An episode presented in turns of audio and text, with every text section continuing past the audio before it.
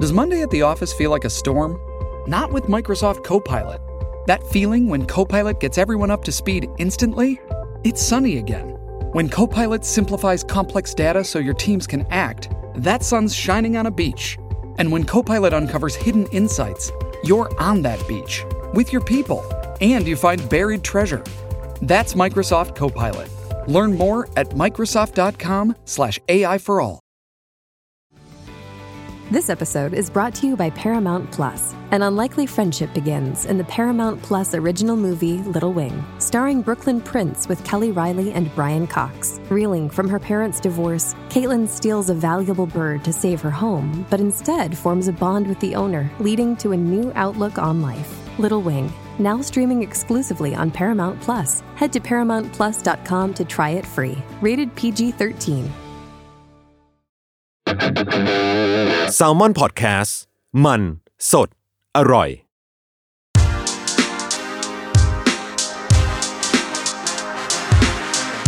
c i n e f y Podcast ทุกประเด็นภาพยนตร์กับคนรักหนัง สวัสดีครับผม วันนี้นะครับก็มาอยู่กับรายการ c i n e f y อีกครั้งหนึ่งนะครับ ก็ตอนนี้จะถือว่าเป็นตอนพิเศษประมาณหนึ่งเนาะเป็นคอนเทนต์ที่เหมือนกับก็คือพิเศษนั่นแหละ ไม่รู้จะ define ว่าอะไรนะค เดี๋ย รั ว บ คือเกรินนิดนึงไอ้ไอ้ผมโจนะครับ วันนี้ วันนี้มาคุยกับจากด้วย เพราะว่าเราได้เป็นพี่มีเดียพาร์ทเนอร์ อ่า กับ ครับ ทางเอ่อ Japan Foundation ใช่ครับ แล้วเขาก็กำลังมีเทศกาลภาพยนตร์ญี่ปุ่น อ่าฮะ อยู่ ใช่ครับ แล้วเราเองก็ด้วยความเป็นมีเดียพาร์ทเนอร์เราก็เลยจะอยากจะมาคุยเรื่องนี้แหละ ว่าแบบ อ่า เอ้ยภาพยนตร์ญี่ปุ่น แล้วก็หนังที่อยู่ในเทศกาลนี้มันมันมีเรื่องที่น่าสนใจหรือเปล่า มีเรื่องที่จัสไปดูแล้วเป็นไงบ้างอะไร อืมได้เลยครับผม คือเอ่อเทศกาลหนังญี่ปุ่นเนี่ย ก็ไม่ใช่ครั้งแรกที่มีในประเทศเรา อ่ะ เนาะ ครับ ก็เท่าที่ผมทราบ ผมว่าผมได้มีประสบการณ์กับเทศกาลหนังญี่ปุ่นมาประมาณสามสี่ปีแล้ว อืม อืม อืม แล้วก็คิดว่าก็มีกลุ่มคนดูหนังญี่ปุ่นนี่แหละ ที่ก็ติดตามเทศกาลนี้อยู่เรื่อยๆนะครับผมทีนี้ก็เอ่อโดยส่วนตัวพื้นฐานผมเป็นคนที่แทบไม่เคยดูหนังญี่ปุ่นเลย อ้าว ใช่ คือคือผมอ่ะเอ่อผมคิดว่าผมไม่ค่อยผมดูหนังเอเชียน้อยนะ อ่าฮะ คือถ้าเกิดเทียบกับหนังทั้งหมดที่ดูผมดูหนังเอเชียน้อยมาก อืม ถ้าเอเชียที่ดูหลักๆ ส่วนมากจะเป็นหนังฮ่องกง อ่าหนังจีนฮ่องกง หนังฮ่องหนังกังฟูอะไร โช เงี้ ว์บาย ร์เดอร์ ใช่ชอบาเดอร์ทั้งหลายแล้วก็แบบพวกยูโกเดนฮาเวสอะไรเงี้ยนะผมก็จะดูอย่างนั้นเยอะมาก อืม แต่ว่าหนังเอเชียอื่นๆไม่ค่อยได้ดูเลย อืม นะครับพี่โจพี่โจได้ดูหนังญี่ปุ่นดูหนังเอเชียเยอะไหม เอเชียเด็กๆจะดูหนังจีนเยอะเหมือนกัน อืม ญี่ปุ่นเนี่ยก็จะมาดูช่วงวัยรุ่น อืม เออ ด้วยความที่แบบเรารู้สึกว่าหนังญี่ปุ่นมัน มันมีความคูลๆของมันอะ อืม เออ แล้วแล้วก็เราเองดันไม่ชอบหนังเกาหลีเท่าไหร่ อืม เออ อันนี้ส่วนตัวนะ ด้วยวายด้วยอะไรของมันแหละ อืม เออเราจะรู้สึกถูกโลกกับหนังญี่ปุ่นมากกว่า อืม เออ ม แต่ก็ไม่ได้ดูบ่อยอะไรขนาดนั้นเพราะก็เป็นคนคนดูหนังแมสว่างั้นเถอะ อืมอืมอืม อืม หนังแมสแมสของญี่ปุ่นที่คนไทยได้ดูกัน พี่โจได้ดูคือ ดู อะไร บ้าง บ้างอ่ะมีอะไรบ้างครับ ก็จะมีซามูไรพเนจร อ่า ซามูไรพเนจรก็คือ ทำมาจากการ์ตูน เอ่ออันนี้ไหมลูโรนิเคนชิน รูโรเนเคนชิน อ่า อันนี้ได้ดูไปหนึ่งภาคบางผม พี่ได้ดูไปสามภาค ก็คือดูในโรงไปสองภาคมั้ง อืม แล้วก็มาดูมาดูในสตรีมมิ่งอีกภาคหนึ่ง อืมฮึ เออ หรือว่าพวก เออ ส่วนมากจะเป็นดัดแปลงจากการ์ตูนอะ อืม ฟูเมทัลอัลเคมิส อ๋อไม่เคยดูการ์ตูนก็ไม่เคยดู เออ เฮ้ย ต้องไปลองว่ะ แต่รู้ Full ว่ามัน Metal มีซีน มัน ขึ้น ดี ชื่ออยู่ซีนหนึ่ง มันมีซีนขึ้นชื่อ ซีนหมาพูดได้ สปอย ผมว่าทุกคนรู้แล้วแหละ อ้าวเหรอเหรอ เขาเป็นมีมกันจนแบบ เออ ก็จะดูหนังประมาณเนี้ย อืม เออ ถ้าแมสแมสมาก อืม ๆอืม อืม โอเค ผมเนาะอ่าโดยทั่วไปแล้วเนี่ย ก็คนที่ขึ้นชื่อดัง ๆ ในไทย ทุกวันนี้ก็จะมีแบบโคเรียดะ อืม เนาะผมแทบไม่เคยดูหนังเขาเลย พี่เอาจริงพี่ไม่กล้าดู อ๋อทำไมอ่ะ คือหนังดูแบบเราจิตใจบอบบางอ่ะ อ๋อ เออ มันสะเทือนใจ ใช่ แต่ว่าเคยไปดูอยู่เรื่องหนึ่งคือแอร์ดอล อืม เออ ที่เบดูน่าเล่น อืมอืม เออ แล้วเรื่องนั้นคือดูแบบไม่รู้เรื่องอะไรขนาดนั้น รู้ว่า อืม อ๋อโอเค เนื้อเรื่องมันคือตุ๊กตายางตัวหนึ่งมีชีวิตขึ้นมา อืมอืม แล้วก็แบบมีความสัมพันธ์กับมนุษย์คนหนึ่ง อืม เออ แล้วก็ไม่ได้รู้เบื้องลึกเบื้องหลัง ไม่ได้รู้ว่าใครกำกับเขาเป็นยังไงชอบทำหนังแบบไหนอะไรเงี้ยไปดูก็ช็อก อืม ซีนีมามา แล้วหลังจากนั้นพอรู้จักว่าอ๋อโอเคโคเรียดะมีหนังเรื่องนี้นี่นี่นะ อะไรนะโดบอดี้โนสอะไรอย่างเงี้ย อืม ก็จะรู้สึกว่า โอเค หนังมันดีแหละ แต่เราแต่แต่จิตใจเราบอบบางเกินไป อืมอืมแต่ว่าเนอะใครจะไปคิดนะว่าหนังที่ชื่อว่า Air Doll อืม มันจะเป็นหนังแบบนั้นเนาะ ใช่ แต่คือไม่ได้ไม่ได้เข้าไปแบบ วิตฐาน for the sake of ทะลึ่งด้วยนะ อ่าไม่ได้เข้าแบบวิตรฐาน เออ แต่บอกว่า ใช่ คือคือมันฉีกไปจากที่เราคาดหวัง ไม่ ใช่ ใช่จากที่เราคิดว่ามันจะเป็นเยอะมาก ใช่ใช่ใช่แต่แต่มัน อ่า อิมแพกมากนะ มัน อืม อิมแพกมากแล้วมันก็แบบ มันเป็นหนังที่ดีแหละ แค่เราแบบเราเราไม่เข้มแข็งพอ อืมอืมอืมอืม อืม นะครับก็อ่ะก็มีคนนี้แล้วเนาะแล้วก็ยุคมิเลเนียลก็จะมีแบบชุนจิอิวาอิเนาะ อ่าฮะ อ่าลิลลี่ชูชู ครับ อ๋อบอลลิลลี่ชูชู อืม ที่ผมก็จริงๆผมเฉยๆกับมันมากเลย คือผมรู้สึกเป็นคนจิตใจหยาบกระด้างสุด คุณต้องไปท้มเถียงกับคุณบิมหว่อง ๆ เออผมเข้าใจว่าบิมบอกน่าจะชอบไวนี้ ซึ่งเอ่อประสบการณ์ที่ผมมีกับหนังญี่ปุ่นส่วนมากมันจะเป็นพวกแบบ สมัยการศึกษาเลยอะครับ ที่แบบ ครับ ก็จะได้เรียนเรื่องแบบคุโรซาวะ อ่า เนอะยาสุจิโร่โอสุซึ่งมันแบบก็โอ้โห มันก็ ก็ต้องดูเจ็ดเซียนซามูไร อ่าได้อันนี้ได้ดู อันนี้ก็ได้ ก็คือ ดู จะเป็นฟ u n เดชั่น อืม เคยไปฉายที่สกาล่า อ่า ถ้าผมจำไม่ผิดนะ ผมไม่มั่นใจว่ามันคือการร่วมมือกันอย่างไร อืม แต่เหมือนมันจะเป็นของหอภาพยนตร์ด้วยหรือเปล่าไม่แน่ใจ ครับ เออนะ เอ้ย ก็ คิดไปคิดมานี่พี่ดูหลายเรื่องอยู่เหมือนกันนะแต่ อ่า เป็น ฮะ เป็นหนังประมาณแบบว่า หนังกระแส หนังที่เรารู้สึกว่าแบบ โหย มันแบบขึ้นหิ่งมากเลยต้องไปดูอะไร อ่า เงี้ย ไหนมีอะไรอีก The Realm of Sense ไม่รู้จัก The Realm เฮ้ย The Realm of Sense มันคือมันคือสร้างมาจากเอ่อคดีฆาตกรรม อ่า คดีที่เกิดขึ้นจริงของแบบคู่รักคู่หนึ่งคือหนังมันเฉาวมาก มีเซ็ก อืม วิตฐานกันอะไร อื เงี้ย ม แล้วก็สุดท้ายจบลงที่แบบผู้หญิงที่เขาเป็นโสเภณีเนี่ย อืมอืม เรียกว่าตัดตรงนั้นของผู้ชายแล้ว อืม ผู้ชายตาย แล้วก็เอา อืม ไอ้นั้นนะเก็บไว้ อืม ซึ่งเป็นเรื่องจริง อืม เออหนังมันก็เอามาสร้าง ใน อืม แง่ที่ว่าแบบเอ้ยหนังมันเฉาวแบบมันโป๊ะ อืมอืม มันมีฉากแบบร่วมรัก มันมีฉากเซ็กซ์วิตฐานอะไรเงี้ย แล้วก็แต่ในขณะเดียวกันมันก็ออกแนววิพากษ์วิจารณ์ว่า เอ้ยมันเป็นบรรยากาศของสังคมที่ตอนนั้นมันเป็นยุคสงครามอะแล้วคนมันแบบคนมันต้องการที่จะอิกนอสิ่งเนี้ยมันก็เลยเอาความสนใจไปอยู่ที่เซ็กซ์ไปอยู่ที่ความแบบหาความสุขให้ตัวเองอะไรเงี้ย อืม เออ ก็จะมีเนี่ย Realms of Sense หรือว่า อืม ใหม่หน่อยก็จะมีพวกแบบ One Cut of Death อ๋ออันนี้ได้ดูโอ้อ่ะโห โอ้โห คืออันเนี้ยผมขอเล่าเลยว่าแบบ ก่อนที่ผมผมจะแบบดูใช่ไหมกระแสมันก็มามาก อ่าอ่า ๆ แล้วผมก็คนแบบไม่ไหวแล้วไม่ไหวแล้ว แล้วผมก็ เออ ดูด้วยความคาดหวังเต็มที่ เออ แล้วผมก็ครึ่งเรื่องแรกอ่ะ เออ ผมก็ไม่เห็นจะมีอะไร What เล the ยวะ fuck ไม่เห็นจะมีอะไรเลย อ่า อะไรกันวะ เออ แต่พอมันเข้าครึ่งเรื่องหลังอ่ะ ผมแบบ โอ้ชาบูอ่ะ โโหตาย จริง มันสุดยอดอะคิดได้ไง จำได้ว่าตอนนั้นไปดูอ่ะเพราะพี่วิชัยมาบอกแบบป้ายยาทุกคนว่าแบบ พวกมึงต้องไปดูอะไรอย่างเงี้ย อืม เออ ม นานแล้วหลายปีแล้ว อืม เออ แล้วก็รู้สึกว่า เออ ก็ได้ยินชื่อมาสักพักแล้วไปดูแล้วกันอะไรเงี้ย แล้วก็น่าจะเหมือนทุกคน ที่ตอนดูครึ่งชั่วโมงแรกคือแบบ what the fuck is this อืม แล้วกูต้องดูสิ่งนี้ไปถึงเมื่อไหร่มันถึงจะเป็นสิ่งที่ดีขึ้นหรืออะไรเงี้ย เอ เอ อ อเออ มันโหดเหมือนกันเนาะ เออมันโหดเหมือนกันมันโหดแต่มัน เออ เก่ง ครึ่ง มาก เรื่องแล้วแบบเอ้าไม่เห็นเจออะไรเลย ใช่ใช่แต่มันเอออ ม เราก็รู้สึกว่า เออมันก็ มันก็เป็นตัวดีไฟรสชาติแบบหนังญี่ปุ่นอยู่เหมือนกัน อืม กับการแบบเอ้ยทำอะไรที่มันฉีกขนบมากๆ อืม หรือว่าแบบ โห เรื่องแบบนี้ก็ทำเป็นหนังได้เหรอวะอะไรเงี้ยมึงเล่า อืม เรื่องแบบนี้ก็ได้เหรอวะ อืมอืมอืม อืม คือผมอ่ะก็เออนั่นแหละ ผมก็จะได้ดูพวกแบบโอสุเนาะแล้วก็ดูพวกคุโรซาวะอะไรเงี้ยนะครับ อืม อย่างนั้นซะส่วนมาก แต่ว่าอ่าวกกลับเข้ามาที่เทศกาลหนังญี่ปุ่นแล้วกัน อืม คือผมก็มีความสัมพันธ์อนดีกับ Japan Foundation มาเรื่อยๆอะไรเงี้ยเนาะคือผมก็ อืม ก็ทำงานให้เขาอยู่บ้าง อืม มาตลอดอะไรเงี้ยครับ แล้วก็ผมก็มีโอกาสได้ดูหนังเทศกาลญี่ปุ่น ก็เออก็ตั้งแต่ปี 2018 อ่าฮะ เป็นต้นมาเนาะ อืม แล้วก็คือผมก็รู้สึกว่าเออผมค้นพบความรู้สึกชื่นชอบหนังแมสญี่ปุ่น จากเทศกาลนี้แล้วกัน คือคือผมรู้สึกว่าเอ่อหนังในเทศกาลหนังญี่ปุ่นอะสิ่งที่มันน่าสนใจคือมันไม่ได้เลือกหนังแบบสายรางวัลแข็งๆโหดๆอะเขาบอกว่าหนังที่มาฉายบ้านเราอะส่วนมากจะเป็นหนังที่แบบหนังที่ขึ้นชื่อว่าอืมเนี่ยเยี่ยมหนังดี อ่าอ่า เออถ้าส่วนมากเนาะ อืม แบบอาคูเรดะอะไรเงี้ยนี่คือแน่นอนว่านี่คืออืมเยี่ยมหนังดี อ่ะ หนั ต้อง ที่ ดู แบบ สักครั้ง ใช่ใช่แต่ว่าหนังญี่ปุ่นที่ในเทศกาลอะจะเป็นหนังที่แบบหลายๆครั้งมันดูง่าย อืม แล้วก็แมสแล้วมันก็ก็เอาจริงๆมันมีแฟนคลับที่ติดตามหนังแบบนี้ อืม อยู่เรื่อยๆ ใน อืม บ้านเราประมาณหนึ่งเหมือนกันอะไรเงี้ยแล้วผมรู้สึกว่าเออ ผมได้ค้นพบรสชาติและความสนุกของหนังแมสญี่ปุ่น จากเทศกาลหนังญี่ปุ่นแล้วกัน อืม ถ้าจะว่าอย่างนั้นเนาะ อืม ซึ่งอ่าผมอ่ะเองถึงจะบอกว่าผมไม่ได้ดูหนังญี่ปุ่นเยอะเนี่ย แต่ก็พอมีพื้นฐานความรู้ความเข้าใจเกี่ยวกับสตั๊กเจอร์หรือประเด็นในหนังญี่ปุ่นอยู่บ้าง อืม จากการศึกษาที่เคยผ่านมา อืม นะครับผม ทีนี้อ่ะผมจะเอ่อรีแคปสั้นๆ แล้วกันว่าในช่วงเวลาที่ผมได้ดูมันเนี่ยมันมีเรื่องอะไรบ้างเผื่อทุกคนจะไปหาย้อนดูไวๆแล้วกันนะครับผม ก็ 2018 ผมได้ดู Destiny Kamakura Story นะครับกำกับโดยคุณทาคาชิยามาสกินะครับผม เป็นผู้กำกับ Stand by Me Doraemon อ่า แล้วก็ Always Sunset on Third Street ทั้ง 3 ภาค เอ้ย always พี่ก็ไปดู ผมไม่เคยดูสักภาค always พี่จำได้ว่าไปดูที่โห house อ่าฮะ house เก่า อ่า house RCA อ่าฮะ แล้วตอนนั้นคือเป็นแบบทำแคมเปญ อืม ฉายสามภาคต่อกัน โอ้โห แล้วเราก็เราก็รู้ว่าเป็นหนังดี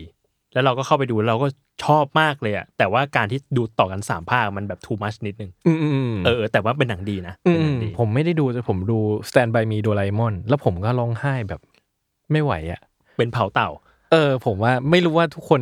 ได้มีโอกาสดูมากน้อยแค่ไหน แต่ผมรู้สึกว่าแบบ หัวใจเราไม่ ไหว ใ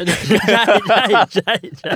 หัวใจเราไม่ไหวจริงๆเนาะ เขาเก่งอ่ะ ใช่ใช่ กับการแบบ อืมอะไรวะเนี่ยทำไมเรียกน้ำตากูอะไรขนาดนี้ คือมันจะมีหนังอะไรที่แบบโดราเอมอนน่ะ อืม มันจะมีประเทศอะไรที่โดราเอมอนเนี่ย เข้าไปฉายแล้วมึงชนะหนังแบบทุกเรื่อง อืม ที่เข้ามาฉายอะไรเงี้ย หนังแบบมึงจะมาเวลแบบทำรายได้กี่พันล้านกูไม่สนใจกูโดราเอมอน ใช่ประเทศนี้มันประหลาด มัน เอะ สนุกมากอะ หนังอันดับหนึ่งได้แก่โคนันเดอะมูวี่ ใช่ใช่ใช่ชอบแบบชอบมาก ชอบมาก นะฮะอ่ะก็คือไอ้เรื่องนี้เนี่ยก็ Destiny Kamakura Story เนี่ยก็จะเป็นเรื่องเกี่ยวกับเหมือนดัดแปลงมาจากมังงะพระเอกก็แต่งงานกับภรรยาเนาะไปอยู่ อืม ในเมืองคามาคุระ แล้วพระเอกก็จะบอกว่าเนี่ยคามาคุระมันเป็นเมืองที่แบบที่มีไอปีศาจอยู่เยอะมาก เป็นเหมือนแบบประตูสู่อีกมิติหนึ่งนู่นนี่อะไร เงี้ยแล้ว ผมชอบคำว่าไอปีศาจของญี่ปุ่นมาก ใช่แล้วภรรยาก็โดนปีศาจวางแผนลักพาตัวไป อ่าฮะ พระเอกก็เลยต้องไปตะลุยโลกวิญญาณ เพื่อแบบพาภรรยากลับมาอะไรเงี้ย ซึ่งผมเล่าแล้วอาจจะดูแบบดูเลมๆนะ แต่ว่าหนังจริงๆมันสนุก สนุกอ่ะ คือผมรู้สึกว่าคือผมรู้สึกเออผมฟังพล็อดผมรู้สึกมันเลมเหมือนกัน ม แต่ว่าพอไปดูจริงเออมันสนุกว่ะเหมือนว่ามันสนุกแบบที่เราแบบ อืม ในสไตล์ของมันอะ อ่า ในความแบบ มันไม่ได้เบียวอย่างนั้น อ่ามันไม่ได้เบียวอย่างนั้นใช่ใช่ใช่มันจะมีความขำขันนิด อืม ๆอะไรเงี้ยแล้วมันก็ซึ้งๆหน่อยอะไรเงี้ยนะครับผม 2019 ผมได้ดู Sky t e l l a m นะครับผมกำกับโดยคุณไดชิไดฮาชิโยชิดะ อืม นะครับผมเอ่อเรื่องนี้แบบพล็อตคือพระเอกทำงานแบบติดตามความประพฤติของนักโทษที่ได้รับการปล่อยตัวก่อนกำหนด อืม เนาะมันจะมีเมืองเมืองหนึ่งที่เหมือนกับเขาต้องการแบบ น่าจะต้องการคนเหมือนกับแรงงานอะ่ะ เหมือนกับคนแบบเข้าแบบประชากรเพิ่มอะไรเงี้ยถ้าผมจำพล็อตไม่ผิดนะพระเอกก็คือเหมือนทำหน้าที่คอยคุมประพฤตินักโทษที่แบบออกกับออกก่อนกำหนด อืม ห้าคนในทีเนี้ยไอ้เมืองนั้นเนี่ยมันดันมีคนตาย ครับ พระเอกก็แบบใครใครในคนห้าคนนี้เป็นคนทำหรือเปล่า อ่า แล้วก็คือผมรู้สึกว่าจริงๆแล้วพล็อตมันแบบ คือมันก็มองความดีความชั่วชัดๆอะเนาะคือผมว่าอ่ะก็อาจจะแบบขัดใจตรงนี้นิดหน่อย แต่ผมรู้สึกว่าสิ่งหนึ่งที่มันน่าสนใจมากคือหนังมันมันพูดถึงความเชื่อมั่นในเพื่อนมนุษย์มาก ๆ แบบมาก ๆ เลยอะว่าแบบเออคนเรามันแบบ คือเราหวาดกลัวเขาเพราะเขาเป็นอาชญากรเหรอเพราะเขาเคยติดคุกเหรออแล้วแบบถ้าเกิดเขาออกมาแล้วเขาแบบเขาจะเป็นคนใหม่อะเราแบบเราเชื่อใจเขาได้ไหมอะไรอย่าง อ่า เงี้ย คนเรามาเป็นคนใหม่ตอนไหน อ่า เออ ก็คือ ไม่ รู้ ไม่ ไม่รู้ ไม่รู้ ใช่แต่ในเคสนี้บอกว่าเออมันมีความแบบ แล้วทำไมอ่ะถ้าเกิดเขาเคยติดคุกแล้วมันต้องแบบเขาต้องกลายเป็นคนชั่วตลอดไปเหรออะไรเงี้ย อ่า ซึ่งผมรู้สึกว่าเออมันมันมองมันมองมันมองเพื่อนมนุษย์ในมุมที่บวก อืม มาก ๆนะครับผม แล้วก็อีกเรื่องหนึ่งคือจิฮยาฟูรุนะครับผมอันนั้นตอนนั้นที่มาฉายที่เทศกาลคือภาคสามมั้ง อือฮึ แล้วก็อันนี้ต้องขอเล่าเลย คือหนังมันเกี่ยวกับการแข่งการเล่นหนึ่งที่เรียกว่าคารุตะเนาะ อ่า ซึ่งผมไม่รู้ว่าคืออะไร กติกาก็ดูไม่รู้เรื่องว่าคืออะไร แต่เหมือนกับมันต้องคอยแบบเหมือนกับเล่นเป็นลำนำเป็นกรอนกันอะแล้วก็ต้อง อ่าฮะ ตบไพ่กันไปมา แล้วผมอะคือภาคสามที่ฉายเนาะคือผมอะตอนนั้นคือผมเป็นช่างภาพเนาะไปถ่ายรูปให้เขา เหมือนจำไม่ได้แล้วว่าแบบมันคือผู้กำกับมาหรือยังไงเนี่ยหรือโปรดิวเซอร์มาสักอย่างหนึ่งแล้วผมก็ไปยืนรอ หนังจะจบ ผมก็ดูฉากไคลแม็กซ์พอดี แล้วผมก็ไอ้เชี่ยนี่อะไรวะโคตรมันเลยอะ แต่กูดูไม่รู้เรื่องลยนะ ไม่รู้เรื่อง แต่มันมาก อ่าฮะ มันจนผมแบบว่าผมต้องถามสตาร์ว่าเออนี่คือเรื่องอะไร แบบว่า อืม เอออยากแบบแบบว่ามันแบบยังไงนะอะไรเงี้ย ก็เลยแบบไปหาสองภาคแรกดู อืม เพื่อที่ได้มาดูภาคสามในวันอื่นในเทศกาล อ่า นั้นอะไรเงี้ย ซึ่ง ก็ดูแล้วก็ยังไม่เข้าใจกติกาอยู่ดี อ่า ว่ากติกาคืออะไร แต่เอาว่ามันคือการท่องลำนำบางอย่าง แล้วก็ต้องตบไพ่ไปด้วย ใช่ แย่งกันตบเนี่ยเหรอ ใช่ อ่ะ เหมือนกับว่าเราต้องป้องกันไพ่เรากับตบไพ่เขาอะไรเงี้ยแล้วผมก็แบบหลักการมันคืออะไรวะ อ่า แต่เหมือนแบบเขาก็มีเคยมีคนบอกว่าไอการละเล่นนี้มันยากมาก แบบมัน อืม มันยากจริง ๆ ต้องแบบคนที่แบบอินทูมากๆถึงจะอินอะไรเงี้ย อ่า เออแล้วเหมือนผมเข้าใจว่ามันดัดแปลงมาจากมังงะเหมือนกัน มาจากมังงะ เอ นี่ อ กำลังนี่กำลังเซิร์ชอยู่ อ่านั่นแหละครับ แล้วผมก็เฮ้ยเชี่ยมันสนุกมากเลย ก็ดูสามภาคก็คือแบบ การแข่งเนี่ยไม่เข้าใจเลยว่ามันชิงชัยเชือดเฉือนกันตรงไหน แบบไม่เข้าใจนะเพราะว่าแบบ อ่าฮะ เราไม่รู้กติกามัน อืม แต่ว่าคือมันก็เป็นหนังที่เล่าถึงทีนสปิริตอะแล้วก็ความฝัน อืม แล้วก็คือการแบบความฝันแห่งวัยรุ่นอะพลังของ อืม ทีนสปิริตและการแบบการที่เราจะก้าวต่อไปไม่ย่อท้อซึ่งผมว่าหนังญี่ปุ่นแบบเบสิคลี่อะเป็นพูดเรื่องนี้เยอะมาก นพูดเยอะ หรือมังงะเองก็พูดเรื่องนี้เยอะมาก ม แบบเราแบบพลังวัยรุ่นที่จะไม่ย่อท้ออะไรเงี้ย อื ม เนาะนะครับ ญี่ปุ่นโคตรเลย คือมึงสามารถมีหนังตบไพ่สามภาค ใช่ แล้วก็สนุกมากและขายดีมาก ใช่แต่ไปดูไม่รู้เรื่อง เนอะอีกเรื่องหนึ่งที่ดูคือ Mixed Double นะครับ โดยคุณจุนอิจูนิชิอิชิคาวะนะครับ อืม อันนี้เป็นงักกี้ คือด้วยความที่ผมไม่รู้จักหนังญี่ปุ่นเยอะ ผมก็ได้เจองักกี้เรื่องนี้เป็นเรื่องแรก อ่าฮะ แล้วผมก็อุ้ยเขาน่ารักจังเลย แต่ว่าเขาเขาคือกักกี้ของทุกคน เขาเรื่องเกี่ยวกับคนที่เขาแบบอยู่มานานมากแล้ว แต่ผมเพิ่งรู้จักนะ เออ อันนี้ก็จะเป็นแบบหนังสูตรสำเร็จคู่หูรวมพลังเนอะ อืม แล้วก็เป็นคู่กัดนิดหน่อยคือหนังก็สูตรสำเร็จมากอะไรเลยแต่ดิแต่เช่นกันมันก็จะพูดถึงคำถามแล้วก็ความหมายในสิ่งที่ตัวเองทำอยู่คือเหมือนกับมันพูดถึงการแข่งปิงปองแบบผสมอะ อ่า อ่ะคู่ผสมก็คือเป็น อืม งักกี้กับชายหนุ่มอีกคนนึงอะไรเงี้ย อ่าฮะ จะเป็นคู่กัดกันแบบไม่ลงตัวนิดหน่อยอะไรเงี้ยแล้วก็เหมือนกับในระหว่างเส้นทางของการที่จะไปถึงจุดไคลแม็กซ์อะมันก็จะว่าด้วยการแบบเรา เราทำสิ่งนี้เพราะอะไร สิ่งนี้มีความหมายอะไรกับใจเราอะไรเงี้ย อืม ซึ่งสุดท้ายแล้วถ้าผมจำไม่ผิดเหมือนมันจะไปลงเอยที่ว่าแพ้ชนะมันไม่สำคัญเลยอะแต่เราแบบเราได้แบบมาเต็มที่แล้ว ซึ่งมันแบบเหมือนแสลมดังอะ อ่า เอออะไรอย่างนั้นอะแล้วผมรู้สึกว่า อืมเนาะก็แบบโอ้แต่แต่มันสนุกมากสนุกมากเลยแล้ว มันเหมือนเป็นแกนหนังกีฬาแบบญี่ปุ่นด้วยนะ ใช่ใช่ใช่ใช่ มันจะเป็นพูดเรื่องแบบอมิตรภาพ เรื่องความพยายาม ใช่ใช่ เรื่องการแบบอะไรอ่ะ ฝึกซ้อม ใช่ใช่ แพ้ชนะอาจจะไม่เป็นไร แต่ว่าเรา ใช่ เราเราได้มาระหว่างทางมันคือนันนี่นันนี่ อืมอืม เออ ใช่ ซึ่งก็ ก็สนุกมาก ผมก็เออสนุกจริงจริงๆมันหนังแมสมาก ๆ เลยอะไรเงี้ยนะค อื รับ ม 2020 ผมได้ดูได้ดูเรื่อง Dance with Me นะครับ โดยคุณชิโนบุ ยากูชิ อืม นะครับผม อันนี้คือความรักที่ผมมีให้กับคุณอายากะมิโยชิ ครับ หรือหมออันที่ทุกคนรู้จักใน Alice in Borderland า คือผมอ่ะชื่นชอบคือผมชอบเขามาก ๆ มานานมากแล้ว ครับ แล้วก็ คือ เรื่อง คุณ เนี้ จะ ย ประกาศตัวว่าเขาคุณชอบเขามาก่อนทุกคน ก่อนทุกคน ทุกคนที่ชอบเขาจาก Alice in Borderland มาที่หลังผม โอ เค ใช่ เหมือนกับผมนะผมอะผมผมเคยเห็นเขาถ่ายแบบมาคือเขาเป็นนางแบบด้วยอะไรเงี้ยแล้วผมโอ้ยชอบจังเลยคนเนี้ย อืม แล้วก็วิเขาเล่นหนังเรื่องนี้เหรอ ก็เลยแบบอยากดูอะไรเงี้ยก็เลยดูนะครับหนังสนุกมากเหมือนกันนะครับผมคือพล็อดคือตัวเอกโดนสะกดจิต อืม ให้แบบถ้าได้ยินเสียงเพลงดนตรีดังที่ไหนก็ตามอ่ะก็จะต้องร้องเต้นเป็นมิวสิควล อ่า ไปเลย โอ้โหพอ คือแล้วคือทุกครั้งคือแบบทริป โคตร ไม่สามารถได้ยิ มัน นเสียงดนตรีอะไรได้เลย พอโคตรมัน ใช่แล้วผมบอกโอ้โหแล้วคือตัวภารกิจคือต้องไปตามหาคนที่สะกดจิตเพื่อให้เขาคลายมนต์ให้ อืม อะไรเงี้ย เออ ซึ่งแบบ มันอะไรวะเนี่ย อืม แต่ว่าเช่นกัน มันก็พูดถึง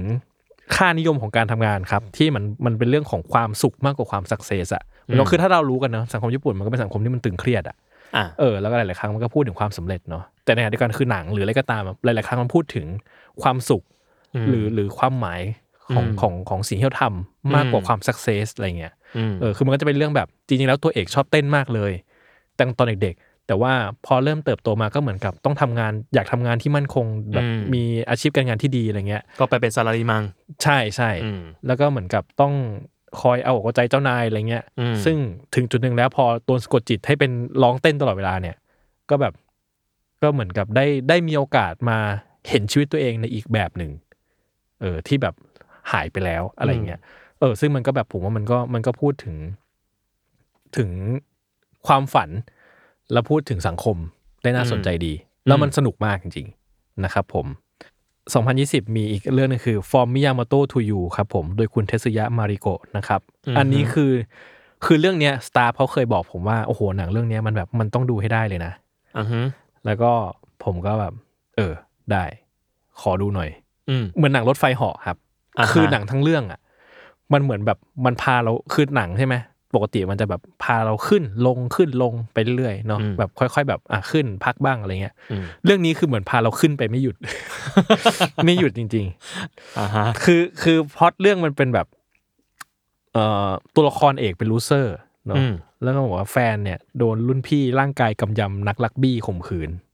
โอ้โห เปิดปากกาดาร์กเลย ใช่ มันคือหนังมันดาร์กมากนะฮะ แล้วก็เอ่อคนที่เล่นเป็นแฟนพระเอกคือคุณยุ้ยอะยุ้ยที่แต่งงานเพิ่งแต่งงานไป คุณอาวียูครับ อ่าใช่ เอาอีกอยู่ ตัวเอกก็ต้องการแบบจะแก้แค้นอะแต่ดันเป็นคนแบบคนอ่อนแอคนคนลูเซอร์อะ อืม ก็เลยแบบหนังมันเลยเป็นเต็มไปด้วยความเก็บกด อืม แล้วก็แบบเหมือนตะโกนคุยกันทั้งเรื่อง อืมฮึ ซึ่งผมรู้สึกว่าหนังเนี้ประหลาดตรงที่ว่าผมไม่สามารถดีไฟได้ว่ามันดาร์กคือหนังเรื่องสตอรี่มันดาร์ก อ่าฮะ แต่ตอนดูเนี่ยไม่มั่นใจว่ามันดาร์กหรือมันตลก หรืออ ม มันขมขื่นคือมันหลากอารมณ์มากๆ แล้วมันแบบ อืม เป็นหนังที่ประหลาดมาก อืม เป็นประสบการณ์ที่ดีเรื่องหนึ่งอะไรเงี้ยนะครับ แล้วก็ 2022 ครับ 2021 ไม่ไม่มีเพราะโควิดเนาะ2022 Under the Open Sky นะครับ ก็คือปีที่แล้วเนาะโดยคุณมิวะนิชิคาวะนะครับ อดีตยากุซ่าที่ติดคุก 13 ปีข้อหาฆ่าคน ออกจากคุกมาพยายามจะใช้ชีวิตปกติ ต้องปรับตัวเปลี่ยนแปลงตัวเอง ก็คือเล่าแล้วมันก็หนังมันก็เล่าให้เห็นถึงความระยำของสังคมอะที่มันใจร้ายกับคนเหลือเกินอะไรเงี้ยนะครับ อืม แล้วก็เช่นเดิมเนาะเหมือนกับที่ผมพูดถึงเรื่อง Sky t e l a m p ไปก่อนหน้าก็คือว่าแบบ เนี่ยมันพูดถึงคนที่ต้องการกลับตัว อืม คนที่ต้องการกลับสู่สังคมอีกแล้วเหมือนกันอะไรเงี้ยนะฮะแล้วก็เอ่อสังคมมันก็จะมันก็เล่าถึงความโหดร้ายของสังคมที่เหมือนกับมันไม่ใจดีอะกับคนที่เหมือนกับ คนที่ต้องปรับตัวหรือคนที่แบบรู้สึกไม่ฟิตอินอะสังคมมันไม่เคยใจดีด้วยเลย อืม แต่ในขณะเดียวกันมันก็ไม่ใช่แบบมองโลกในแง่ร้ายซะทีเดียว เพราะว่ามันก็ยังมีความหวังความงดงามกับเพื่อนมนุษย์บางคนรอบๆตัวอยู่บ้าง ที่เหมือนกับคอยสนับสนุนเขา ต่อให้สังคมมันจะใจร้ายเขามันจะมีคนที่คอยสนับสนุนเขาอยู่ อืม ซึ่งผมรู้สึกว่าเออ มันก็พอยต์เนี่ยมันก็จะไม่ค่อยต่างจากหนังที่เราพูดพูดๆกันมาก่อนหน้านั่นแหละ อืม อะไรเงี้ยนะครับผมซึ่งสิ่งหนึ่งที่ผมค้นพบจากการดูหนังเทศกาลหนังญี่ปุ่นเนี่ยหรือหนังแมสแมสของญี่ปุ่นทั้งหลายผมรู้สึกว่าเออจริงๆแล้วมันพูดเรื่องสังคมค่อนข้างเยอะเนาะ อืม แล้วมันก็เหมือนกับมันก็พยายามเซตบรรทัดฐานหรือค่านิยมให้กับสังคมในมุมที่มันแบบ empower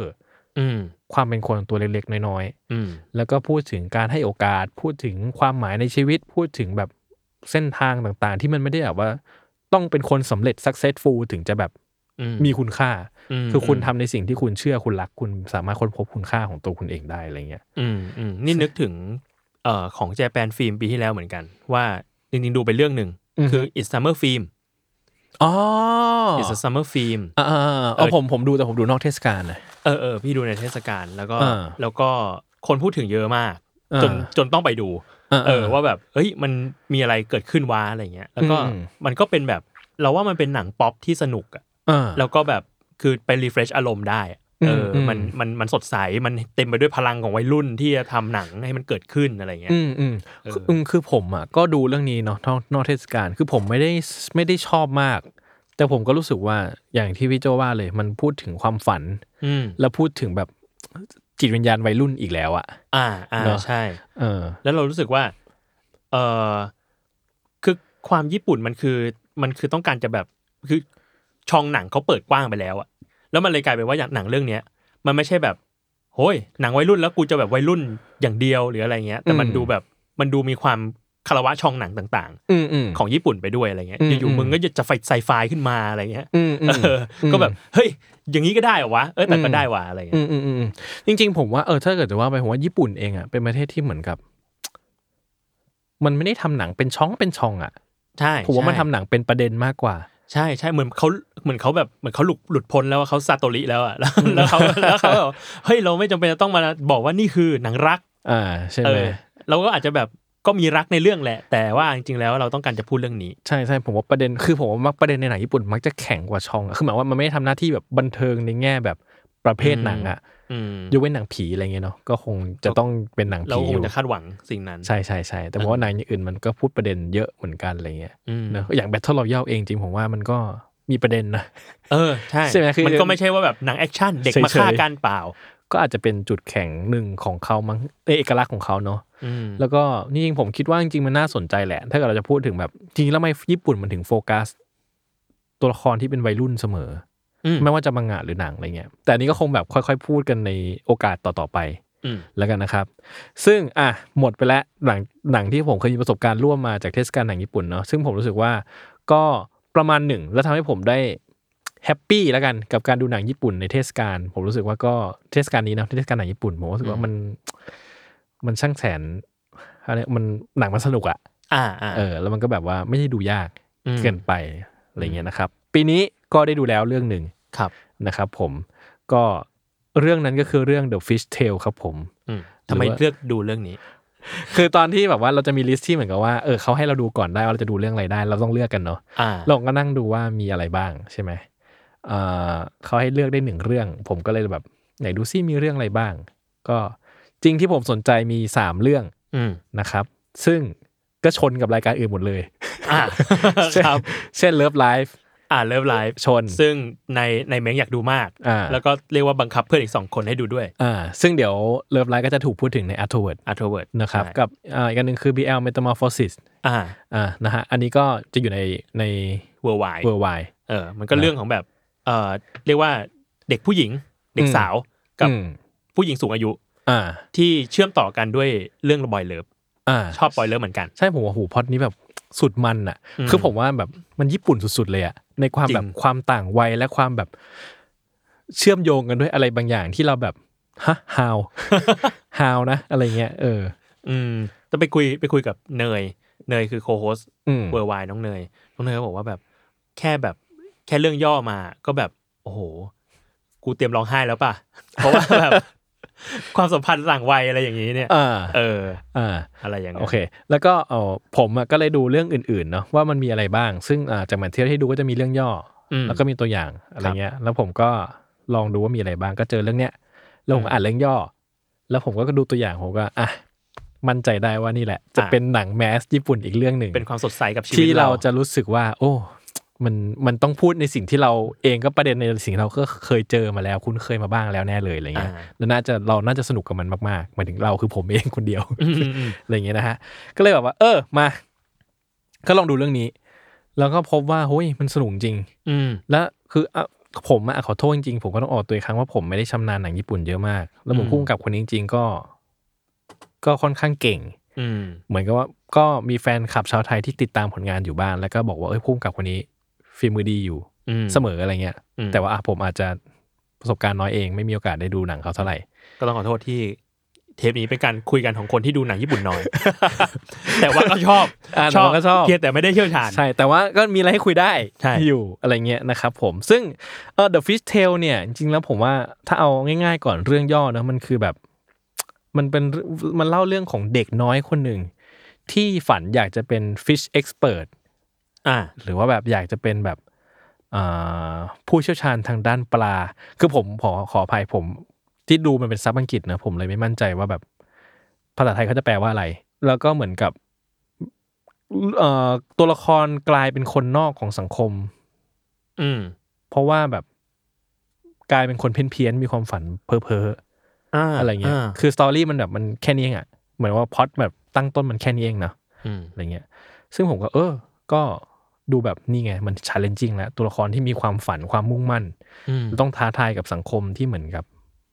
อาจจะไม่อยากให้ไปทางนี้ อ่าใช่ ซึ่งผมโอเนี่ย สนุกแน่นอน ปรากฏว่า ก็สนุกจริง อ่ะโอเค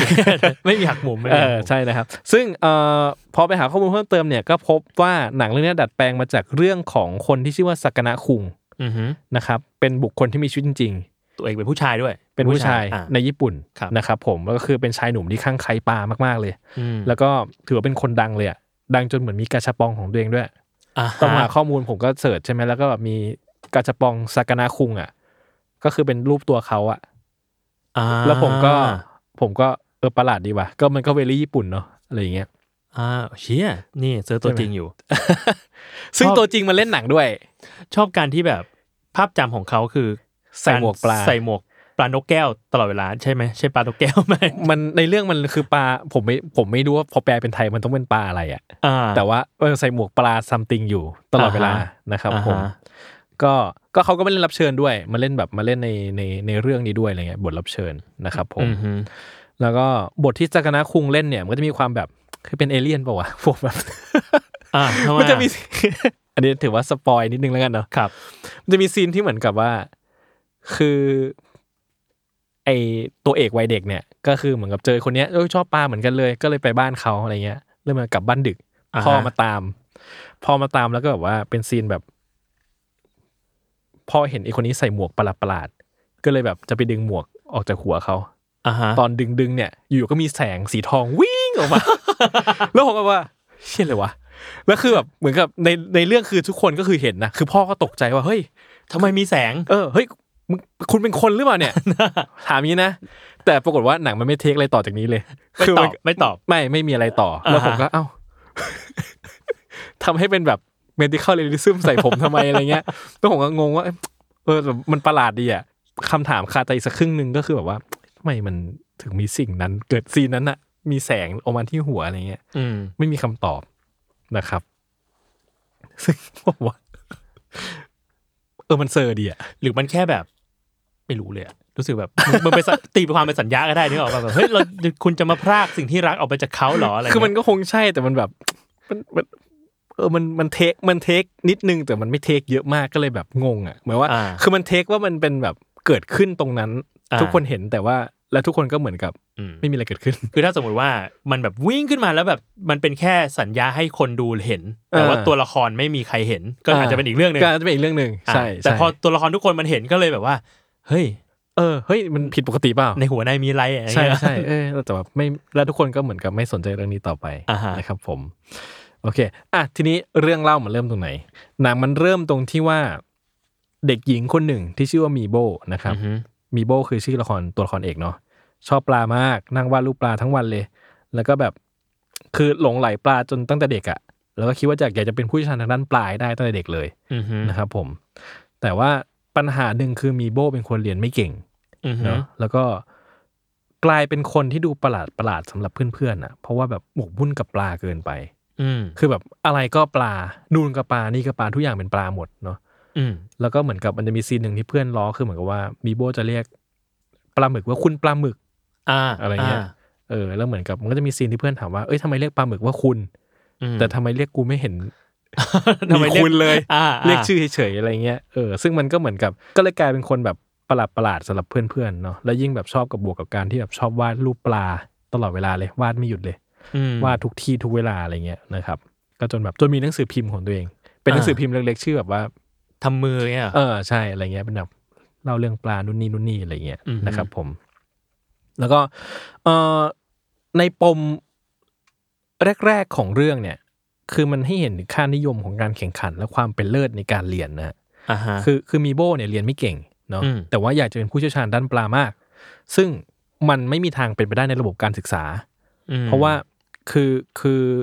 ถ้าคุณอยากจะเป็นเอ็กซ์เพรสคุณอยากจะแบบไปสู่การศึกษาที่มันแบบคุณได้แบบเป็นผู้เชี่ยวชาญเฉพาะทางอ่ะ อืม คุณต้องเรียนเก่งไง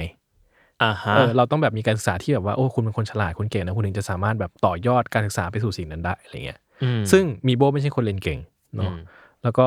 จริง ๆ แล้วผมรู้สึกว่าท่าทีของหนังเองมันก็มีการตั้งคำถามต่อตัวระบบนี้เองไว้เหมือนกันเนาะว่าคือถ้าเกิดว่าแล้วคนที่มันสนใจอะไรสักอย่างมากๆเลยเนี่ย แต่ถ้ามันเรียนไม่เก่งเนี่ย ระบบมันจะไม่มีที่ทางตรงไหนให้เขาแบบสามารถแบบไปสู่ความฝันเขาได้เหรอ ม คือการว่าถ้าเราอยากจะมีความฝันสักอย่างหนึ่งเราอยากจะไปสู่จุดหมายสักอย่างหนึ่งเราต้องเรียนเก่งตามระบบการศึกษาเพื่อให้เราไปถึงสิ่งนั้นเหรอ มันเหมือนต้องต้องแลกกันเหรอ ต้อง อืม แบบต้องต้องมาทำให้การเรียนที่เราอาจจะไม่ได้เชี่ยวชาญเท่ากับสิ่งที่เราชอบเนี่ย อ่า เอ ใช่ อแบบเทรดออฟกันแบบนั้นเหรอ ใช่ ผมว่า เออ มันก็อาจจะเป็นอย่างนั้นได้นะ ซึ่งผมว่าอันนี้ผมก็จะพูดถึงตัวเองแล้วกัน คือผมรู้สึกว่า ตอนเรียนมปลายมัธยมอ่ะผมเป็นคนเรียนแย่มากเลย อืม แบบแบบห่วยแตกอ่ะ อ่าฮะ คือในสายตาของคนทั่วไปผมอาจจะเป็นคนโง่ในช่วงเวลานั้น ไปเลย อ่าฮะ เพราะว่าผมแบบผมแต่คือผมก็ไม่ไม่ไม่ไม่รู้สึกว่าผมแบบสนใจอะไรในมันอะไรเงี้ย อ่าฮะ ไปเลยอะไรเงี้ยแต่ผมรู้สึกว่าการได้เรียนหนังมันก็เปลี่ยนผม อืม ไปมากๆเลย อืม คือผมก็ไม่ได้บอกว่าเออผมเป็น movie expert แล้วอะไรเงี้ย อ่า ก็ไม่ อ่า ขนาดนั้นแต่รู้สึกว่า คือผมว่ามันก็มีความถนัดหรือความ อืม ชำนาญบางอย่างที่ เออผมก็สามารถทำมันได้ มันเรียกได้ไหมว่ามันคือการแบบเติมเต็มตัวเรา ที่แบบเฮ้ยสิ่งนี้เราสามารถทำมันได้ว่ะ อืม เออโดยที่เราไม่ต้องไปฝืนทำสิ่งที่เราทำไม่ได้ ผมว่ามันก็อาจจะบอกอย่างนั้นได้เหมือนกันนะ อือฮึ เพราะว่าคือคือมันกลายเป็นว่าแบบมันมีสิ่งที่เราสนใจไง แล้วเรา อืม สนใจมันในมุมเนี้ย อืม แล้วมันไม่ใช่แบบโอ้ถ้าเราต้อง ไปทำสิ่งที่เราไม่ได้สนใจมาก เพื่อให้เราได้ทำสิ่งเนี้ย อืม บางทีมันหัวมันก็ ก็ยากเกินยากเหมือนกัน เอ นะ อเข้าใจเข้าใจ กับผมเอออะไรเงี้ยรู้สึกว่าเออมันก็ยากเหมือนกันอะไรเงี้ย อืม อืมแต่ก็ by the way ครับผมว่าเรื่องนี้มันมีหลายมิติเนาะในเรื่องขอ อื ง ม การศึกษาอะไรเงี้ยมันก็พูดได้หลายแบบนะครับ แต่ผมคิดว่า หนังเองตั้งคำถามกับสิ่งนี้เหมือนกัน ว่าแบบเออทำไมมันเหมือนมีที่ทางให้กับคนที่ต้องสักเซสเท่านั้นล่ะ อืม มันถึงจะไปได้อะไรเงี้ยนะครับ ซึ่งเออจริง ๆ มันจะมีซีนหนึ่งที่ผมว่าน่าสนใจมากๆ คือเหมือนกับช่วงมีโบเข้ามปลายแหละอยู่มปลายคือมันเล่าตั้งแต่เด็กเลยเนาะเด็กน้อยอะ อืม เด็กจิ๋วจนเข้ามปลายแล้ว แล้วก็เหมือนกับครูก็เรียกมาบอกว่าเนี่ยการเรียนแย่มากเลยนะ ถ้าหากจะอยากให้แบบลูกมีอนาคตที่ดีอะต้องให้ลูกมีการเรียนที่ดีกว่านี้อะไรเงี้ย แล้วแม่ก็บอกว่าแบบ เออแม่ก็บอกว่าก็ ก็ ถ้าเกิดทุกคนเรียนดีเหมือนกันหมด อืม ทุกคนก็คงแบบเหมือนหุ่นยนต์กันหมดเลยสิ อืม เพราะทุกคนแบบทำได้เหมือนเหมือนๆกันหมดอะไรเงี้ย หมายว่ามัน อ่า ไม่มีความแตกต่าง อืม ของคนเลยอะไรเงี้ย เออ ซึ่งผมว่ามันก็เป็นเป็นภาพสะท้อนจุดยืนบางอย่างมาของคนทำที่เหมือนกับเคียงข้างกับตัวละครอ่ะ คืออ ม แม่ถูกเซตให้เหมือนกับเป็นตัวละครที่เคียงข้างมีโบ ตัว มาก อืม ๆใช่ แล้วก็เหมือนกับ ผมว่าหลาย ๆ ครั้งอ่ะแม่ก็ทำหน้าที่ในการแบบแสดงจุดยืนบางอย่าง อืม ที่ที่คอยซัพพอร์ตให้มีโบได้เติบโตขึ้นไปอะไรเงี้ย อืม แล้วบอกว่าเออ ม คำถามเนี้ยก็ก็เป็นคำถามที่น่าสนใจต่อการศึกษาที่ที่มันระบบมันกำลังเป็นไปอยู่เหมือนกันอะไรเงี้ยนะครับ อืม อืม เรารู้สึกว่า อันเนี้ยคือพอฟังในฐานะที่มีลูกอะ อืมฮึ เราก็จะคิดแบบนั้นเหมือนกัน อืม ว่าเราอยากจะ เราอยากจะสนับสนุนอะไรก็ตามที่แบบ ที่ที่ดูแล้วเขาน่าจะทำได้ดี อืมฮึ เออเออแต่ว่าจริงๆอ่ะเข้าใจเหมือนกันว่าแบบสิ่งเนี้ยมันทำยากเหมือนกันนะ อืม เออ กับการที่แบบเฮ้ยมันต้องแบบ อย่างน้อยคือ at least ดูการศึกษาขั้นพื้นฐานมันควรจะผ่าน เออ หรือว่าแบบมันต้องมีเรียกว่าไงโซเชียลสกิลต่างๆ ที่ต้องไปใช้ได้ แต่ในขณะเดียวกันเราก็รู้สึกว่าไอ้สิ่งที่แบบดูแล้วซึ่งมันต้องสังเกตได้เองด้วยนะ ว่าแบบคนมันเด็กหรือลูกอะบางทีไม่รู้ตัวหรอก อืม เออเราเองโตมาเรายังไม่รู้เลย ว่าแบบเราเชี่ยวชาญอะไรชอบอะไรอะไรเงี้ย เราเลยรู้สึกว่ามันเองก็มีความเป็นเป็นหน้าที่ของของผู้ใหญ่แหละ ในการที่จะแบบเฮ้ยสิ่งนี้มึงทำได้วะ อืม เออดูแล้วมึงไปทางนี้ได้นะ เพราะเขาไม่รู้ เพราะเขาไม่รู้ว่าแบบ อืม เฮ้ยโลกนี้ มีอาชีพที่อยู่กับปลาแล้วได้ตังกว่าอะไรเงี้ย อืมอืม เอออ ม มันก็เลยดูเป็นหน้าที่ของแบบของคนที่เป็นผู้ปกครองอ่ะหรือว่าคนที่เป็นผู้ใหญ่ที่แบบว่าเอ้ยต้องต้องมองสิ่งนี้ให้แล้วก็แบบลองสนับสนุนดูเผื่อได้ อะไรเงี้ย เอออ ม อันนี้ก็คือแบบพอพอฟังในในแง่ของการเป็นคนมีลูกก็คิดแบบนี้เหมือนกัน อืม เออ ผมว่ามันก็ยากจริงเนาะในมุมแบบถ้าผมเป็นพ่อ ผมก็ อืม คงรู้สึกว่า ในอุดมคติเราคงแบบพูดได้หมดแหละ ใช่ แต่ในทางปฏิบัติแบบ ใช่ คือเราก็รู้สึกว่าเราก็เราก็รู้สังคมมันคาดหวังอะไรอะ ใช่ แล้วมัน ใช่ แล้วเราต้องทำอะไรเพื่อเพื่ออยู่ในสังคมเนี่ย มันต้องเทรดออฟมาหลายหลายอย่างเหมือนกันนะอ่ะ อืม ถ้าเราถ้าเล่าแบบเรื่องเรื่องตัวเองเลยอะคือมันอย่างลูกลูกชายสี่ขวบครึ่ง เริ่มดูมีความเชี่ยวชาญเรื่องดนตรี อืม เออ แต่ก็ไม่แน่ใจขนาดนั้น แต่ก็รู้สึกว่าเชี่ยวชาญ อืมอืม นิดหนึ่งคือเราเองก็ไม่ไม่เคยเลี้ยงลูกคนอื่นเนาะ แล้วเราก็ไม่รู้ว่าไอในระดับเดียวกันเนี่ยมึงเชี่ยวชาญไหม ม เออแต่ลูกกูเป็นอย่างนี้อะไรเงี้ย อืมอืมอืม เออเออมันมันดูอยากเรียนก็เลยลองดูแบบ อ่ะถ้างั้นลองส่งไปเรียนเป็นโนดูสิ อืม อ่ะซึ่งการเรียนเป็นโนอ่ะแม่งก็ใช้เงิน แต่แล้วในข ณะแล้วในขณะเดียวกัน เรียนในเรียนในระบบการศึกษามันก็ใช้เงินเหมือนกัน อืม เออ มันก็เลยเป็นแบบเรื่องที่มันต้องเริ่มเทรดออฟกันอะ อืมฮึ ว่าเฮ้ยแล้วเราจะเราจะเอาอะไรมาแลกเพื่ออา เพื่อมันเพื่อสิ่งนี้ให้มันกลายเป็นการส่งเสริม อืมอืม ความชอบหรือความสามารถลูก อืม เออ ในความ อะไร เรียลลิสติกเนาะ ใช่นี่ก็เริ่มคิดแล้วว่าจะขายรองเท้าบางส่วนออกไป พี่โจเพิ่งเข้ามา พี่โจจะออกกันเหรอครับ ลาก่อน เจอกันเมื่อลูกโต เออ แต่ผมคิดว่าก็เอ่อในตัวหนังแล้วกันเนาะมันก็ อืม ตั้งคำถามสิ่งนี้ไว้แข็งแรงแหละ แล้วก็ ครับ มันพูดถึงสิ่งนี้ค่อนข้างเยอะ เพราะว่าเอ่อมันไม่ใช่มันไม่ใช่ มันไม่ใช่ปมที่มันถูกพูดครั้งเดียว มันถูกพูดมากกว่าหนึ่งครั้ง แล้วผมคิดว่ามันทำให้เราเองในฐานะคนดูอ่ะก็ตั้งคำถามเหมือนกันว่า เออ เรากำลังดูชะตากรรมของคนคนหนึ่งที่มันแบบมันมันดูสนใจและรักในสิ่งสิ่งหนึ่งมาก อืม ๆ แต่มันจะไม่สามารถเป็นสิ่งนั้นได้ อืม เพราะว่ามันเรียนไม่เก่ง อ่า มันแฟร์ไหมนะ เข้า เขา ใจ บอกว่ามันโยนคำถามนี้ใส่คนดูเหมือนกันว่ามันแฟร์ไหมนะ หรือถ้ามันไม่แฟร์แล้วแบบ แล้วเราคิดว่าสังคมมันควรเป็นยังไง อ่า เออผมบอกว่ามันก็เป็นคำถามหนึ่งที่เหมือนกับอ่ะมันก็โยนไว้ให้คนมันมีอาร์กิวเมนต์ในหัวใจอ่ะ เออ ว่าเราคิดว่าแบบอะไรสังในสังคมมันแบบมันมันต้องเปลี่ยนไหมอ่ะ อืม แล้วเราก็รู้สึกว่าแบบ เรียกว่าคนที่ดูเป็นเป็นยอดแบบยอดภูเขาอะ อือฮึ ของในแต่ละสายงานหรือในแต่ละแต่ละอินดัสทรีอะ อือฮึ มันก็ดูต้องผ่านจุดนี้กันมาเกือบทั้งนั้นนะ อืมอืม จุดที่แบบว่า กูไม่ได้เป็นตามมาตรฐานของสังคมหรอก อืม เออ แต่กูเก่งด้านเนี้ย และคิดว่ากูเก่งด้านนี้ด้วย อืม แล้วมัน อืม กลายเป็นว่า แล้วมันจะต้องมีแต่คนที่ดันทุรังทำจนมันได้เหรอวะ อืมอืมอืม ที่จะ ใช่ สำเร็จไปถึงจุดนั้นนะ อ่ะใช่ใช่ เออ แล้วถ้าเราเป็นแบบ เออ เราก็ไม่ได้แบบมีความเชื่อแข็งแรงขนาดนั้น แต่ว่าเราชอบสิ่งนี้นะ เราจะไปไปถึงจุดนั้นไม่ได้จริงๆหรอ อืม เออ อะไรอย่างเงี้ย อืม ซึ่งตัวละครมีโบก็ดูจะเป็น เป็นแบบนั้นแหละ คนแบบนั้น ใช่ใช่ อ่า แต่ก็เอ่อผมว่าที่ดีคือแม่เนอะ อ่า ผมว่าคือทั้งเรื่องเนี่ยเหมือนว่ามันก็จะเล่าถึงถึงช่วงเวลาวัยเด็กที่เติบ อืม เติบโตมาเนอะแล้วก็ในในในเรื่องเล่าก็จะเห็นว่าแบบแม่เนี่ยก็จะเคียงข้างเสมอ และเป็นซัพพอร์เตอร์ อืม ตลอด คือจนผมรู้สึกว่าโอ้โห หนังมันแบบ มันวางภาพแม่เป็นซัพพอร์เตอร์ที่ดีมากจนผม นึก นึกแม่ตัวเองเป็นอย่างนั้นไม่ได้อะ เข้า ใจเข้าใจ คือมันแบบ เข้าใจ คือโอมทำไมแม่ประเสริฐขนาดนี้อะไรเงี้ยคือจะมี มันจะมีซีนหนึ่งในตอนเด็กที่แบบ เออผมว่าอันนี้น่าสนใจมากที่มันสะท้อนตัวแม่เลยนะ คือ คือแม่เนี่ยเหมือนเป็นคนที่เข้าใจและสนับสนุนลูกทุกอย่างเลย อืม คือตอนที่มีโบ้เนี่ยตอนเด็กๆเนี่ยเจอกับสกนาคุงครั้งแรกเนี่ย อืม ก็คือแบบเอออยากไปบ้านเขาเพราะว่า อืม เออชอบปลาเหมือนกันด้วยอย่างเงี้ย อ่า แต่ว่าแบบคือเอาจริงๆอ่ะถ้าผมว่าถ้าเรามองในสายตาผู้ใหญ่อ่ะคือมันเวียดสัตว์ในแง่ที่แบบ มนุษย์คนหนึ่งผู้ชาย อ่า โตเต็มวัย อ่า ใส่หมวกปลา แล้วก็แบบ อ่าฮะ แล้วก็แล้วก็พูดจาเพี้ยนเพียนๆคุยแต่เรื่องปลา อ่า ชวนลูกสาวไปบ้าน เออ ไปดูปลาคือผมว่าแบบ คือมันเวียดแบบ เวียดสัสๆอะไรเงี้ย เออ แล้วคือแบบมีโบก็แบบขอขอขอที่บ้านไปบ้านเขานะอะไรเงี้ย อืม อยากไปดูปลาบ้านเขาอะไรเงี้ย ซึ่งพ่อไม่ให้ อืม เออพ่อแบบไม่ได้ อืม ไม่คือผมว่าพ่อก็ถูกเซตให้เหมือนเป็นตัวแทนแบบค่านิยม อ่า แบบที่แบบในระบบในกรอบมากๆอะไรเงี้ย เท แบ ร บ ดิชันแนลมากๆ ใช่ traditional มากไม่ได้อันตรายห้ามไปอะไรเงี้ยแต่แม่เนี่ยบอกแม่บอกไปได้ อืม แล้วแม่ก็เหมือนกับ มันจะมีซีนที่เหมือนกับพ่อแม่ทะเลาะกัน อืม คุยทะเลาะกันเรื่องนี้แหละ แล้วแม่บอกว่าแบบ อยากให้ลูกเนี่ย ได้เติบโตมา โดยที่รู้จักการไว้ใจผู้คน อ่า ซึ่งผมแบบไอ้เชี่ยอะไรวะ คือคอนเซปต์มันแบบมันใหญ่มากเลยอะใน อ่า สิ่งที่มันพูดนะคือผมว่า คือเราฟังว่าแบบเหตุการณ์เนี้ยคือแบบใจบ้านคนเนี้ยมันประหลาดมากเลยอะคือเรา อืม เป็นให้ลูกไปไหมอะ เออ เราใจกว้างแค่ไหนเราก็คงแบบ มันอันตรายอ่ะ เออ กูจะให้ลูกไปกับคนแปลกหน้าสำหรับกู เออ ขนาดนั้นเหรอวะ ใช่แต่แม่บอกว่าแบบ อยากให้ลูกมาโตมา โดย ไว้ใจคน โดยไว้ใจคนน่ะ อืม ซึ่งผมแบบโอ้โห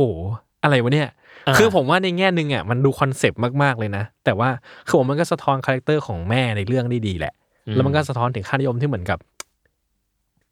คนในสังคมอ่ะ คือเราไว้ใจกันเถอะ อืม เราแบบเราเชื่อใจกันเถอะอะไรเงี้ย อืมอืม เออ ซึ่งแบบอื้อหือสุดยิงเนี่ยผมว่าแบบอะไรวะ มันเหมือนพยแบบที่เกริดกันตอนแรกแหละ เรารู้สึกว่าหนังญี่ปุ่นมันมันพยายามจะเชฟ อือฮึ แนวคิดในสังคม อืม เออบางอย่างอยู่ เพราะว่า ก็ถ้าติดตามข่าวหรือติดตามนันนี่ญี่ปุ่นน่ะก็จะรู้ว่าสังคมญี่ปุ่นจะมีความแบบ ก็ห่างเหินกันเหมือนกันนะ ใช่ ในเมือง ใช่ น่ะ ใช่ ห่างเหินกัน ไว้ใจกันน้อย เออ หรือว่า เออเลดอาชญากรรมแปลกๆก็เยอะ อืม เอออะไรเงี้ย เราเลยรู้สึกว่าแบบ มันก็พยายามจะเชฟแนวคิดบางอย่างว่าแบบ อืม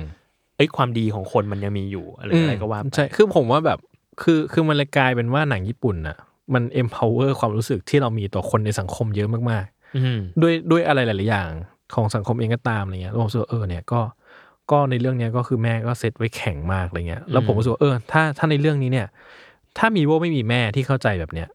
อืม เส้นทางของตัวละครอาจจะไม่ได้แบบได้รับการสนับสนุนและเติบโตมาอย่างที่ที่ในเรื่องมันเป็นก็ได้อะไรเงี้ย อือฮึ ก็คือเหมือนกับว่าตัวละครมันสามารถ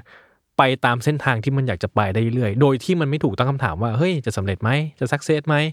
จะได้ไหม ไม่เรียลลิสติกเลยอะไรเงี้ย มันไม่มีคำถามเหล่านั้นเลย คือ อยากชอบก็ทำอยากทำก็ทำอะไรเงี้ย อืม แล้วบอกเออ มันเป็น มันเป็นมายเซตที่แบบซัพพอร์เตอร์จริง ๆ ของของผู้ปกครองอ่ะ อืมม เออต้องบอกว่าเออ มันเป็นตัวละครที่แบบถูกเซตมาตรงนี้แข็งแรงมากๆอะไรเงี้ยนะครับ อืม แต่ทีนี้เนี่ยหนังมันก็จะมีค่านิยมบางอย่างที่เราอาจจะเวอร์เวอร์ๆกันนิดหน่อยนะครับผมแต่ก็ผมว่ามันก็ได้เห็นอะไรใหม่ ๆ ดีนะครับผมคือคือ โดยหลักการเนี่ย ถ้าเราเป็นคนไทยเนาะเราชอบอะไรเหมื่อนเรามีความรักในอะไร เราจะต้องรักษามันไว้ ม ต้องแบบต้องอนุรักษ์รักษามันไว้ อืม ใช่ไหมฮะแต่ในเรื่องนี้เนี่ยก็ไม่เลย คือเรา อ่ะ รักเรารักปลาใช่ไหม เออ แต่เราก็แบบโดดน้ำตุ้มจับปลามาแดก อ่าอ่าอ่า ได้ได้เลย อ่ะ อะไรเงี้ยเนอะแล้วก็แบบ มันจะมีซีนที่ผมว่าน่าสนใจอยู่สองซีน ซึ่งจริงๆอ่ะเออเป็นซีนที่ชมพูก็พูดถึง คือจริง อ่า ๆชมพูต้องมา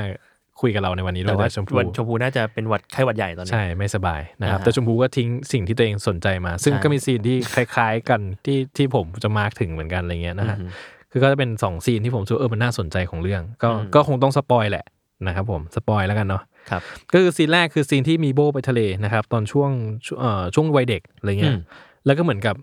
คือไปทะเลเพราะเพื่อนบอกว่าเนี่ยไปเจอปลาหมึกยักษ์ที่ทะเล อืม ทะเลที่นี่ก็จะไปก็ไปด้วย อืม แล้วก็พาเพื่อนพาพ่อแม่ไปอะไรเงี้ย แล้วก็เหมือนกับไปว่ายน้ำหาปลาหมึกยักษ์ อืม เออ แล้วก็ ก็หาจนเจอ อ่ะได้มาตัวหนึ่ง ได้มาตัวหนึ่งตัวยักษ์มากในภาพในหนังคือเกาะตัวเบลเลอร์เลยพาด อ่า ทั้งตัวมาอะไรเงี้ยก็ขึ้นมาจากน้ำป๊อกแป๊กป๊อกแป๊กคนก็อู้สุดยอดเลยปลาหมึกยักษ์นู่นนี่นี่แล้วมีโบก็บอกเพื่อนว่าเนี่ยจะเลี้ยงปลาหมึกยักษ์เพื่อนก็แบบ เฮ้ย จะเลี้ยงได้ไงเรียลลิสติกหน่อย จะเลี้ยงยังไงอะไรเงี้ย อ่า เออจะเลี้ยงยังไงนี่บอกเออเดี๋ยวไปบอกแม่ว่าจะเลี้ยง อืม เดินเดินปุ๊กแป๊กปุ๊กแป๊กปุ๊กแป๊กไปหาแม่ แม่หนูขอเลี้ยงปลาหมึกยักษ์นะแม่บอกได้เอาสิลูก เพื่อนก็เฮ้ยมันจะเลี้ยงได้ยังไง เพื่อนแบบ เพื่อนเรียนเลสติกอยู่ เออเพื่อนเรียนลิสติกอยู่มันจะเลี้ยงได้ยังไงอะไรเงี้ยเออเออแม่ก็บอกว่า ก็ถ้าเลี้ยงก็ต้องดูแลด้วยนะ อะไรเงี้ย เออ ประมาณนี้ใช่ไหมฮะ ในช่วงเวลาขนาดนั้นเอง พ่อก็เดินมาจากข้างหลัง อ่า บับบับบับบับโอ้ปลาหมึกยักษ์เหรอ แล้วก็ดึงออกมาจากตัว เออ แล้วก็เอาปลาหมึกยักษ์ตัวนั้นไปทุ่มกับพื้นเอาบิดหัวก่อนบิดหัวแล้วก็ทุ่มกับพื้นปักปักปักปักบอกว่าเนี่ย ถ้าอยากรักษารสชาติต้องทำอย่างนี้ มันไม่ใช่อย่างนั้น แล้วคือแล้วคือภาคก็จะแบบว่าเป็นมีโบกับแม่กรีดกันอยู่อ่ะ อ่า ช็อตถัดมาเป็นช็อตที่ปลาหมึกปลาหมึกนั้นโดนย่างแล้ว อ่า แล้วก็เป็นภาพที่มีโบก็นั่งกินปลาหมึกย่างนั้นอยู่ แล้วคือผมรู้สึกว่าในความเป็นจริงอ่ะมันถ้าเกิดว่าเราเป็นแบบเราใช้คอมมอนเซนส์แบบเรารู้สึกว่าเฮ้ยเด็กมันทอมาเนอะ เออ กับการที่แบบว่าเฮ้ยเห็นสัตว์ที่อยากเลี้ยงโดนฆ่าต่อหน้าต่อตา เออ แต่ว่าอ้าวก็กินกับเขาด้วยนี่หว่า อ่า เออแล้วผมรู้สึกว่าเอ้ยมันมองมันมองคือสายตาของหนังมันมองการแบบความรักปลา แล้วก็การกินปลา เออ ต่างกับแบบต่างกับที่เราจะจะเป็นมากๆเลยอ่ะ อืม มันก็คือมันจะมีช่วงแบบช่วงหนึ่งอะช่วงอื่นของหนังที่แบบว่าเออชอบปลามากเลยอะไรเงี้ย ก็แบบทำลิสต์เมนูอาหารที่เป็นปลาไว้อย่างเดียว า ก็คือจะกินแต่ปลาอะไร ก็ เงี้ย คือชอบปลาแล้วก็กินปลาด้วย ใช่คือถ้าเป็นเราถ้าเราแบบทำบุญปล่อยนกปล่อยปลาเสร็จปุ๊บเราห้ามกินปลานั่นแหละ อ่า อ่าเพราะเราถือว่าแบบเรา เราอ่า ไม่ได้เรา า คือเราเรารักอะไร เรารัก ก็จะ สิ่งนั้น อะไรก็ตามอะเนาะเราจะแบบเราจะไม่ไม่นี่มันแต่ผมว่าญี่ปุ่นมันก็มองเรื่องเรื่องการบริโภคแบบหนึ่ง อืม ซึ่งไม่ได้หมายความว่าถูกหรือผิดกว่าเรา แต่แค่ว่าเออมันเป็นโลกทัศน์อีกแบบหนึ่งผมว่าญี่ปุ่นก็จะแบบความแบบความพิถีพิถันหรือความแบบ มองโลกในมุมที่มันละเอียดละเอียดอ่ะ อืม มันจะมีอะไรอย่างเงี้ยที่อยู่ในนั้นแบบว่า ความรักนั้นไม่ได้แปลว่าเราจะต้องแบบ เก็บรักษามัน ใช่ แต่มันคือเราก็กินมันได้ อืมมันเหมือนแบบ นึกถึง นึกถึงรายการทีวีที่เหมือนเขาไปถ่ายว่าแบบเด็กๆเลี้ยงปลา อือฮึ แล้วโรงเรียนมีคลาสก็คือแบบเนี่ยให้เลี้ยงปลาแล้วก็จนวันหนึ่งปลาโตถึงถึงประมาณหนึงแล้ว ก็ให้เลือกว่าแบบจะเอามากินหรือจะเลี้ยงต่อไป เออ สุดยอดนะ แล้ว ผมว่า แล้วเหมือนแบบสุดท้ายแล้วโบวตกันในห้องนักเด็กแบบเด็กประถมเลย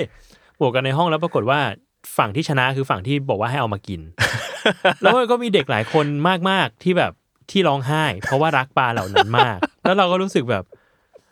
เฮ้ยมันก็ทรมาเหมือนกันนะ แต่ในขณะเดียวกันมันก็ทำให้ไม่รู้นี่คิดไปเอง เพราะว่าเราเองก็ไม่เคยเจอทรมาแบบนั้น อ่า เออแต่ก็คิดคิดไปว่าแบบถึงจุดหนึ่งมันก็ทำให้เราเข้าใจในเนเจอร์ของธรรมชาติเหมือนกันนะ อ่าใช่ ว่า ใช่ แบบคือความรักมันไม่ได้ทำให้เราจำเป็นจะต้องจะต้องยึดมั่นรักษาสิ่งนั้นไปเรื่อย อืม ๆเออเพราะว่าบางทีมันก็มันก็เหนื่อยเหมือนกันนะ อืม เออหรือแบบหรือเนเจอร์ของของธรรมชาตินี้มันก็คือการแบบ เหมือนเพิ่งดูเกิดเดธามะมา ญี่ปุ่นอีกแล้วมึงก็เอาไข่มาไข่มาสอนกู อีกแล้ว ก็คือการที่แบบความฝันของไข่มันคือการที่แบบ สักวันหนึ่งเราจะโดนกินโดยเป็นเมนูอะไรนะ อ่า แล้วธรรมชาติก็คือการที่เราสลายไปอยู่ในกลายเป็นพลังงานของคนคนหนึ่ง อ่า เออ มันมองโลกแบบญี่ปุ่นมากๆเลย ญี่ปุ่นมากอะมันคือการที่แบบว่าเฮ้ยเราเองก็เราเองก็เป็นคน อันนี้ก็เป็นสัตว์ เรากินเข้าไปเราได้พลังงานจากเขาเพราะฉะนั้นเราควรจะขอบคุณเขา อืม อะไรแบบนั้นอะ ใช่ ซึ่งเพราะว่าสิ่งที่หนังเรื่องเนี้ยที่ผมจะบอกต่อคือ หนังมันเล่าถึงว่าจริงๆแล้วการฆ่าเนี่ย มันมันไม่ได้แปลว่าแบบมันคือมันไม่ได้มองว่าการฆ่าสัตว์ฆ่าปลาอย่างเงี้ยมันคือความโหดเหี้ยมอะแต่คือมันมันจะมีซีนที่เหมือนกับมีคนมาแบบหาเรื่องอะแล้วก็มาเหยียบหัวปลาอะไรเงี้ยแล้วมีพวกก็โกรธมากเพราะรู้สึกว่าเฮ้ยคือไอ้นั่นก็บอกว่าต่างกันตรงไหนมึงก็ฆ่าปลานี่นี่บอกว่ามันคือการฆ่าปลามันคือการแบบ อันเนี้ยมันคือการแบบการผมจำคำ exactly ไม่ได้นะ แต่มันคือการแบบการทำเพื่อแบบเป็นอาหาร อ่า ด้วยความเคารพ อืม แต่การที่มึงทำอยู่เนี่ย มันคือการเหยียบย่ำคือการการไม่เคารพ อ่า ซึ่งผมว่าเออมันคือมันมองมันเหมือนที่พี่เจ้าว่าเมื่อกี้แหละเหมือนกับว่า คือมันไม่ได้แปลว่าเราห้าม อืม แต่การเราเรารับสิ่งนั้นมาแล้วอะ อืม เราเคารพหรือเราเห็นคุณค่าของมันอย่างไร เออเหมือนระหว่างนั้นแบบจิตใจคุณหยาบกระด้างหรือเปล่า เออใช่ใช่ หรือว่า ใช่ คุณแบบพิถีพิถันและก็ aware อยู่ตลอดว่า ใช่ สิ่งนี้มันคือความน่าขอบคุณมากๆนะอะไรเงี้ย อ่าใช่ใช่ซึ่งซีนถัดมาเนี่ยมันคือซีนที่แบบช่วงมปลายนี่แหละ ซีนที่เหมือนกับเอ่อไปทะเลเนาะแล้วก็แบบ คือไปทะเลเพราะว่าแบบได้แมงดามาเลี้ยง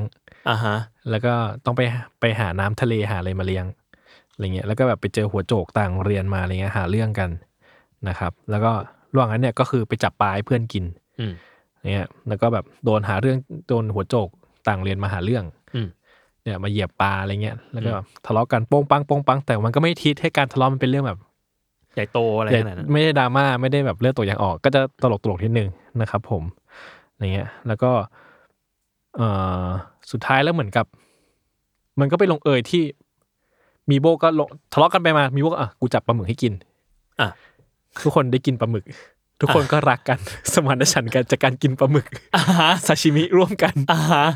คืออ๋อคือมันเล่ามันเล่าให้เห็นถึงความแบบ คือมีโบมันกลายเป็นคนที่เป็นตัวเชื่อมของคนเข้าด้วยกันน่ะ อืม ด้วยสิ่งที่มันทำอะหรือความรักที่มันมีอะไรเงี้ยต่อสัตว์อ่ะ อืม คือโอเคเออมึงเหยียดหยามนะนู่นนี่นี่ กูจะอ่ะกูจะปาให้มึงกินเลย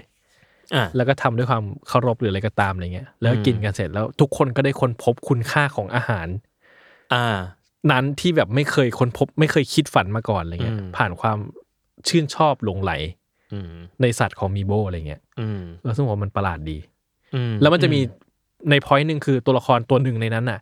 การกินปลาหมึกครั้งนั้นคือจะเปลี่ยนแปลงชีวิตของมันไปตลอดกาล เฮ้ย แต่เราจะไม่สปอยไปกว่านี้ เออไม่สบายไปกว่านี้ ครับ ซึ่งแต่ผมมันเป็น positive อ่า เราเออมันมันมันมันเล่าเรื่องน่าสนใจดี เขาก็เลย อะร ได้เป็นทาโกะคุง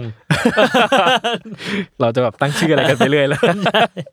แล้วก็ผมว่าอีกอย่างหนึ่งที่หนังมันน่าสนใจคือมันเล่าเรื่องของมีโบตั้งแต่ตอนเป็นเด็กน้อยอ่ะ อ่าฮะ เด็กเล็ก ๆ เลยอ่ะ อืม ไปจนถึงแบบเป็นผู้ใหญ่เลยอ่ะ อืม คือผ่านไปแบบสิบยี่สิบปีอ่ะคือคือมันมันเราเราเองได้เห็นแบบได้เห็นคนตัวละครตัวเนี้ยเติบโตคือคือโอเค มันไม่ใช่เรียลลิสติกแหละในแง่ที่ว่าแบบว่าเออเราไม่ได้เห็นเขาเติบโตจริง ๆ ตลอดเวลา อืม แต่เราเห็นเขาในแต่ละช่วงวัย เห็นชีวิตของเขาบ้าง อืม เห็นความสนใจของเขาบ้าง และเห็นสิ่งที่เขาต้องเผชิญในแต่ละช่วงวัยบ้างอะไรอย่างเงี้ยอืม นะครับ แล้วก็ในแต่ละช่วงวัยตั้งแต่เด็กจนโตอะมีโบอยู่ในสถานะตัวประหลาดของเพื่อนตลอดเลย อ่า เป็น outcast ใช่ แล้วก็ไม่เคยฟิตอินกับระบบอะไรเลยตั้งแต่เด็กจนโตอะไรเงี้ย แล้วก็เหมือนกับเออเราได้เห็นการดิ้นรนบนเส้นทางความฝันของคนคนหนึ่งอะตั้งแต่เด็กจนโตอะ อืม เออแล้วก็แบบตลอดแบบหลายสิบปีเนี้ยมันแบบคือมันเป็นเส้นทางความฝันที่บริสุทธิ์เหลือเกินอะ อืม ในแง่ที่แบบว่ายั ยังยึดมั่นอยู่กับ ใช่ เส้นทางนี้อยู่ ในแง่ที่แบบว่าคือเราเป็นเด็กเราแบบคุเป็นนู่นเป็นนี่ไป พอเราเข้ามปลายเราอยากอย่างนั้นอย่างนี้ พอเราจบมาเราชีวิตเราเป็นอีกแบบ อืม แต่มีโบ้มันมีสิ่งเดียวคือ ฉันอยากจะเป็นผู้เชี่ยวชาญด้านปลาฉันรักในปลาอะไรเงี้ยแล้วไม่ว่าแบบจะผ่านไปเท่าไหร่อ่ะเมื่อเพื่อนกลับมาเจอมีโบ้ทีไรก็จะแบบว่าเอ้าเธอยังเป็นเหมือนเดิมเสมอเลย อืม คือผมว่าในมุมหนึ่งมันสะท้อนว่า เออ พวกเรานี่แหละที่แม่งเปลี่ยนไปอ่ะ อ่า เออคือแล้วคือแบบ คือผมว่ามันกลายเป็นว่ามีโบเป็นภาพแทนของของความฝันที่มันบริสุทธิ์มาก อืม ในขณะเดียวกันคือคำถามคือเขาเหมือนเดิมเนี่ยเขาอาจจะโอเคไงแต่เรา อ่า ที่เปลี่ยนไปเนี่ย อืม ทำไมเราถึงเปลี่ยนไปวะ อ่า ผมว่าคำถามนั้นมันจะกลับมาหาตัวเราเองอะว่าแบบ อืมอืม ทำไมเราความฝันเราหายไป ความฝันเราเปลี่ยนไป อืม เพราะว่าเราไปเจอชีวิตแบบไหน เราต้องดีลกับชีวิตแบบไหนมันถึงเปลี่ยนไปอะไรเงี้ยแล้วแบบ อืม แล้วเราคิดยังไงที่สิ่งนั้นมันหายไปอะไรเงี้ย อืม เออ แล้วก็ ก็นั่นแหละ ก็มีโบก็ไม่เคยล้มเลิกความตั้งใจของตัวเองเลยนะครับ อืม ผม ดูไปค่อนเรื่องแล้วผมก็เลยเข้าใจว่าประเด็นของเรื่องจริง ๆ เนี่ย ที่ผมรู้สึกเลยนะ ก็คือแบบ สิ่งสำคัญมันไม่ใช่ว่าแบบ ให้เราติดตามว่าแบบตัวละครตัวเนี้ยมันจะสำทำสิ่งที่อยากทำสำเร็จไหมอ่ะ อืม เพราะมันแบบมันดูก็เออเราก็รู้สึกว่ามันอาจจะครึ่งครึ่งกลางๆว่ามันจะไปลงเอยที่ตรงไหนอยู่คือมันก็ติดตามว่ามันจะไปลงเอยที่ตรงไหนอยู่แต่ว่ามัน อ่ะ ไม่ใช่พอยต์หลักของมันอ่ะมันก็ อ่า คือในการเดินทางทั้งหมดในหลายสิบปีเนี่ยมันแบบมันกลายเป็นว่าแบบ มีโบมันเป็นตัวสะท้อน ให้เห็นถึงแรงมันมันเป็นแรงบันดาลใจอ่ะที่สะท้อนให้เราเห็นถึงความฝันบริสุทธิ์ที่แบบ ที่เราไม่มีแล้ว อืม หรือตัวละครในเรื่องเองที่ก็ไม่มีแล้วเหมือนกัน แต่ว่า ที่ ตัวนี้ยังมีอยู่ ตัวนี้ยังมีอยู่ใช่ มันคือมันกลายเป็นแบบ มันกลายเป็นแรงบันดาลใจให้กับคนทุกคน อืม ในรอบๆในตัวที่รายรอบในเรื่องเองอะ่ะเหมือนกับ อื ว่าม ทุกคนก็ต่างแบบ เติบโตแล้วกลับมามีปฏิสัมพันธ์แล้วพบว่าเอ้าวเราหายเราบางอย่างเราหายไปอะ่ะ แต่ว่ามึงเหมือนเดิม ใช่ แล้วไล่ความที่เหมือนเดิมของเขามันเป็นอินสปิเรชันให้กับเราในการ อืม มีชีวิตต่อไป อืม อะไรเงี้ย เออ นะครับผม แล้วก็ในแง่มิติทางสังคมเนี่ย มันจะพูดถึงคนทั่วๆไปว่าแบบอย่างเราเลยอะผมว่ามันก็มันก็เซตให้เราเป็นคนทั่วไป เป็น อืม ตัวแทนของคนเหล่านั้นอะที่แบบว่า ตัวแทนเพื่อนๆเหล่านั้น ใช่ ที่ก็กลับมาเจอมีโบอีกทีหนึง ใช่ใช่ใช่เติบโตดิ้นรนสมหวังผิดหวังอะไรเงี้ยแล้วก็แบบ แต่ว่าเพราะว่ามันมีคนอย่างมีโบ เราเลยแบบมีแรงบันดาลใจมีอินสปิเรชันอะไรเงี้ยที่จะไปต่ออะไรเงี้ยนะฮะ อืม อืมเออนอกเหนือไปจากนั้นเนี่ยผมคิดว่าหนังมันมีประเด็นในการในเรื่องของการค้นหาที่ทางของตัวเองด้วย คือ อืม คือสุดท้ายเนี่ยถึงมีโบมันจะจะชอบในปลามาก แต่ไม่ได้แปลว่าเขาสามารถฟิตอินกับ สังคมปลา สังคมปลา แวด ผวง มจะใช้คำว่าอะไรดี วงการปลา อ่ะมันมีซีนที่ตัวละครไปทำงานที่อควาเรียม อ่าอ่า อะไรเงี้ยแบบสวนสัตว์อ่ะเหมือนเป็นสวนสัตว์ อ่า น้ำ อ่า แล้วก็พบว่าตัวละครไม่สามารถฟิตอินกับกับที่ทางตรงนั้นได้ อ่ะ เท่าไหร่นักอะไรเงี้ย อ่า เออ คือผมว่ามันก็มันก็ เล่าให้เห็นถึงการแบบการค้นหาที่ทางของตัวเองอ่ะคือต่อให้เราชอบสิ่งสิ่งหนึ่ง มันไม่ได้แปลว่าเราแม่งแบบ จะไปทำอะไรเกี่ยวข้องกับสิ่งนั้น มันก็จะ work success อะไรเงี้ย เออเข้าใจเข้าใจ อืม คือแบบ อืม ก็พยายามแล้วอยากไปทำงานที่ใกล้ชิดปลาแล้วไปทำงานเป็นแบบเป็นผู้ช่วยเชฟซูชิก็มีอะไรเงี้ยก็คือคือก็ได้ทำในสิ่งที่แบบมันสัมพันธ์กับปลามาตลอดอะไรเงี้ยแต่ว่า อ่า มันก็ยังไม่เจอที่ทางที่มันฟิตอินกับตัวเองสักทีหนึ่งอะไรเงี้ย อ่าเชี่ยเฮ้ยนี่ดีมาก เออซึ่งผมรู้สึกว่าเอ้ยนี่มันแบบ คือมันมันมันไม่ได้แบบเล่าทื่อๆว่าอ๋อเธอรักปลาเหรอเธอไปทำงานกับปลาสิ แล้วก็จะประสบความสำเร็จ ใช่จบอะไรเงี้ย อ่า แล้วทำไมอ๋อมันมีอีกซีนหนึงที่ผมว่าน่าสนใจคือ รักปลาเหรออินปลามากรู้เรื่องปลามากใช่ไหมก็มีเพื่อนแนะนำไป ให้เหมือนกับไปหาหมอฟันคนหนึ่ง อืม หมอฟันบอกโอ้ฉันอยากจะตั้งตู้ปลาในในคลินิกฉัน อ่ะ อยากได้ตู้ปลาที่มันแบบ มันแบบ ภาษาอังกฤษใช้คำว่า wonder หรืออา มหัศจรรย์ อ่า นะอยากได้ตัวที่แบบมันให้ความรู้สึกมหัศจรรย์ ตู้ ที่ ป ทุก ลา คน อั แบ ศ บ จรรย์ ใช่ที่ อ่า ทุกคนมาทำฟันทุกคนจะต้องเจอกับความรู้สึกที่มันแบบเลวร้ายเนาะ เออ อยากให้เขารู้สึก นยีวย ส ยา งบใช่ อ่า อะไรเงี้ยมีโบก็คิดมาอย่างลึกเลย เอาตู้ปลามาเสร็จปุ๊บตั้งปุ๊บหมอถามปลาอยู่ไหน อ่ะ มิวบอกว่านี่ไง ถ้าคุณมองให้ดีอ่ะปลามันจะอยู่ตรงนี้ นี่นี่นี่คือปลาลึกมากในการแบบสร้างคือความวันเดอร์ของมีโบมันแบบ มันวัน อีก เดอร์ แบบ จริง หนึ่เออ ใช่อะไรเงี้ย ซึ่งก็หมอก็ หมอก็ตอบว่าเออไม่ใช่สิ่งที่ต้องการ อ่า คือแปลเป็นไทยว่าเอาลึกเกิน เออ เอ อ ซึ่ง อ่ะ เออผมรู้สึกว่ามันเห็นเส้นทางของมีโบว่ามันหาที่ทางของตัวเองตลอดแหละ ที่จะเกี่ยวกับปลา แล้วมันก็แบบมันก็ไม่ได้พบว่าทุกที่มันสามารถเอาตัวเองไปอยู่ตรงนั้นได้อะมันแบบคือผมว่ามันก็มองมองมองสับเซตของความแบบ ความสนใจเราแยกย่อยไปอีกนะว่าแบบว่าเออเราสนใจเรื่องเนี้ยแต่มันไม่ใช่ว่าแบบเอ้ยไปทำอะไรก็ได้สล็อตตรงเนี้ยทำงานว่างๆก็เอายัดยัดยัดเข้าไปทำได้ อ่า มันก็ไม่ใช่เพราะว่าความเชี่ยวชาญที่มีมันมันแตกแขนงออกไปได้อีกแล้วมันก็แบบ อืม มันต้องหาที่ทางของตัวเองให้เจออะ อืม เออซึ่งมันก็มันก็เล่าสิ่งนี้ประมาณหนึ่งอะไรเงี้ อื ย ม นะครับ ผมว่ามัน empower เรามาก ๆ เหมือนกันอะไรเงี้ย ซึ่งสุดท้ายแล้วก็มันเอามาจากชีวิตของคุณสากานาคุงอะเนาะ อืม คือสุดท้ายแล้วมีโบก็จะแบบไปได้ดีในการเป็นเหมือนโฮสต์รายการทีวี อ่า เกี่ยวกับปลาและสัตว์น้ำอะไรเงี้ยแล้วเหมือนกับกลายเป็นเหมือนกับเป็นไอคอนิก อืม ของคนรักปลา อืม ที่ส่งต่อความรักปลาให้กับคนต่อๆไป อืม ว่าผมว่าหนังมันก็พาเรื่องราวไปสักเซสตรงนั้นแหละ อืม ซึ่งกว่ามันจะไปถึงนั้นนะมันก็นั่นแหละมันก็ผ่านการ มันก็ ค้นหา explore ไปเรื่อยๆ ใช่ที่ทางตัวเองมา แล้วเหมือนกับ แต่มันไปถึงนั้นได้เพราะมันมีคนเห็นค่าของมันด้วยนะ อืม ซึ่งผมรู้สึกว่าเอออนนี้ก็เป็นพอยสำคัญว่าแบบ คือการถูกเห็นค่าในสิ่งที่เราเป็นอ่ะ มันก็สำคัญมากๆอะไรเงี้ย อืม เออซึ่งแบบผมว่าหนังมันมิติมันในในเชิงสังคมในเรื่องมันซับซ้อนดี อืม ก็ซับซ้อนไม่ได้แปลว่าไม่ได้แปลว่ามันแบบมันยากแต่หมายความว่ามันมีหลายชั้นหลายเลเยอร์ในการแบบพูดถึงอะไรเงี้ย มันทำให้คิดได้เยอะดีนะ คือเรารู้สึกว่าประเด็นเนี้ยน่าสนใจตรงที่ว่า เราคือสังคมทุกวันเนี้ยมันกึ่งสำเร็จรูปนิดนึงอะ อืม แล้วมันเลยทำให้เราต้องแบบต้องรีบด่วนสรุปบางอย่าง อืมฮึ ไม่ว่าจะเพื่อให้เราเข้าใจมัน อืมฮึ หรือเพื่อให้เพื่อให้หาที่ทางให้มันได้ อืม แต่อย่างมีโบอะคือเราไม่สามารถที่จะด่วนสรุปสิ่งนี้ได้ อืม เพราะว่าเพราะว่าเราไม่รู้เพราะเราไม่เราไม่ มันไม่ใช่แค่ตัวละครมีโบที่ที่ไม่รู้อะแต่ว่าตัวละครแวดล้อมก็ไม่รู้เหมือนกัน อืม ว่าไอ้ความชอบนี่มันจะไปจบที่ตรงไหน อืมใช่ เรารู้แค่ว่ากูชอบสัตว์น้ำ ใช่ มาก ใช่ ๆแต่เราไม่รู้ว่าแบบ เราไม่สามารถด่วนสรุปได้ว่าอ๋อชอบสัตว์น้ำเหรอ ไปเป็นนักชีววิทยาทางทะเลสิ หรือว่าไปทำงานอควาเรียมสิ เพราะว่ามีโบก็ทำมาหลาย ๆ อย่าง แล้วมันก็พบว่านี่มันยังไม่ใช่ที่กู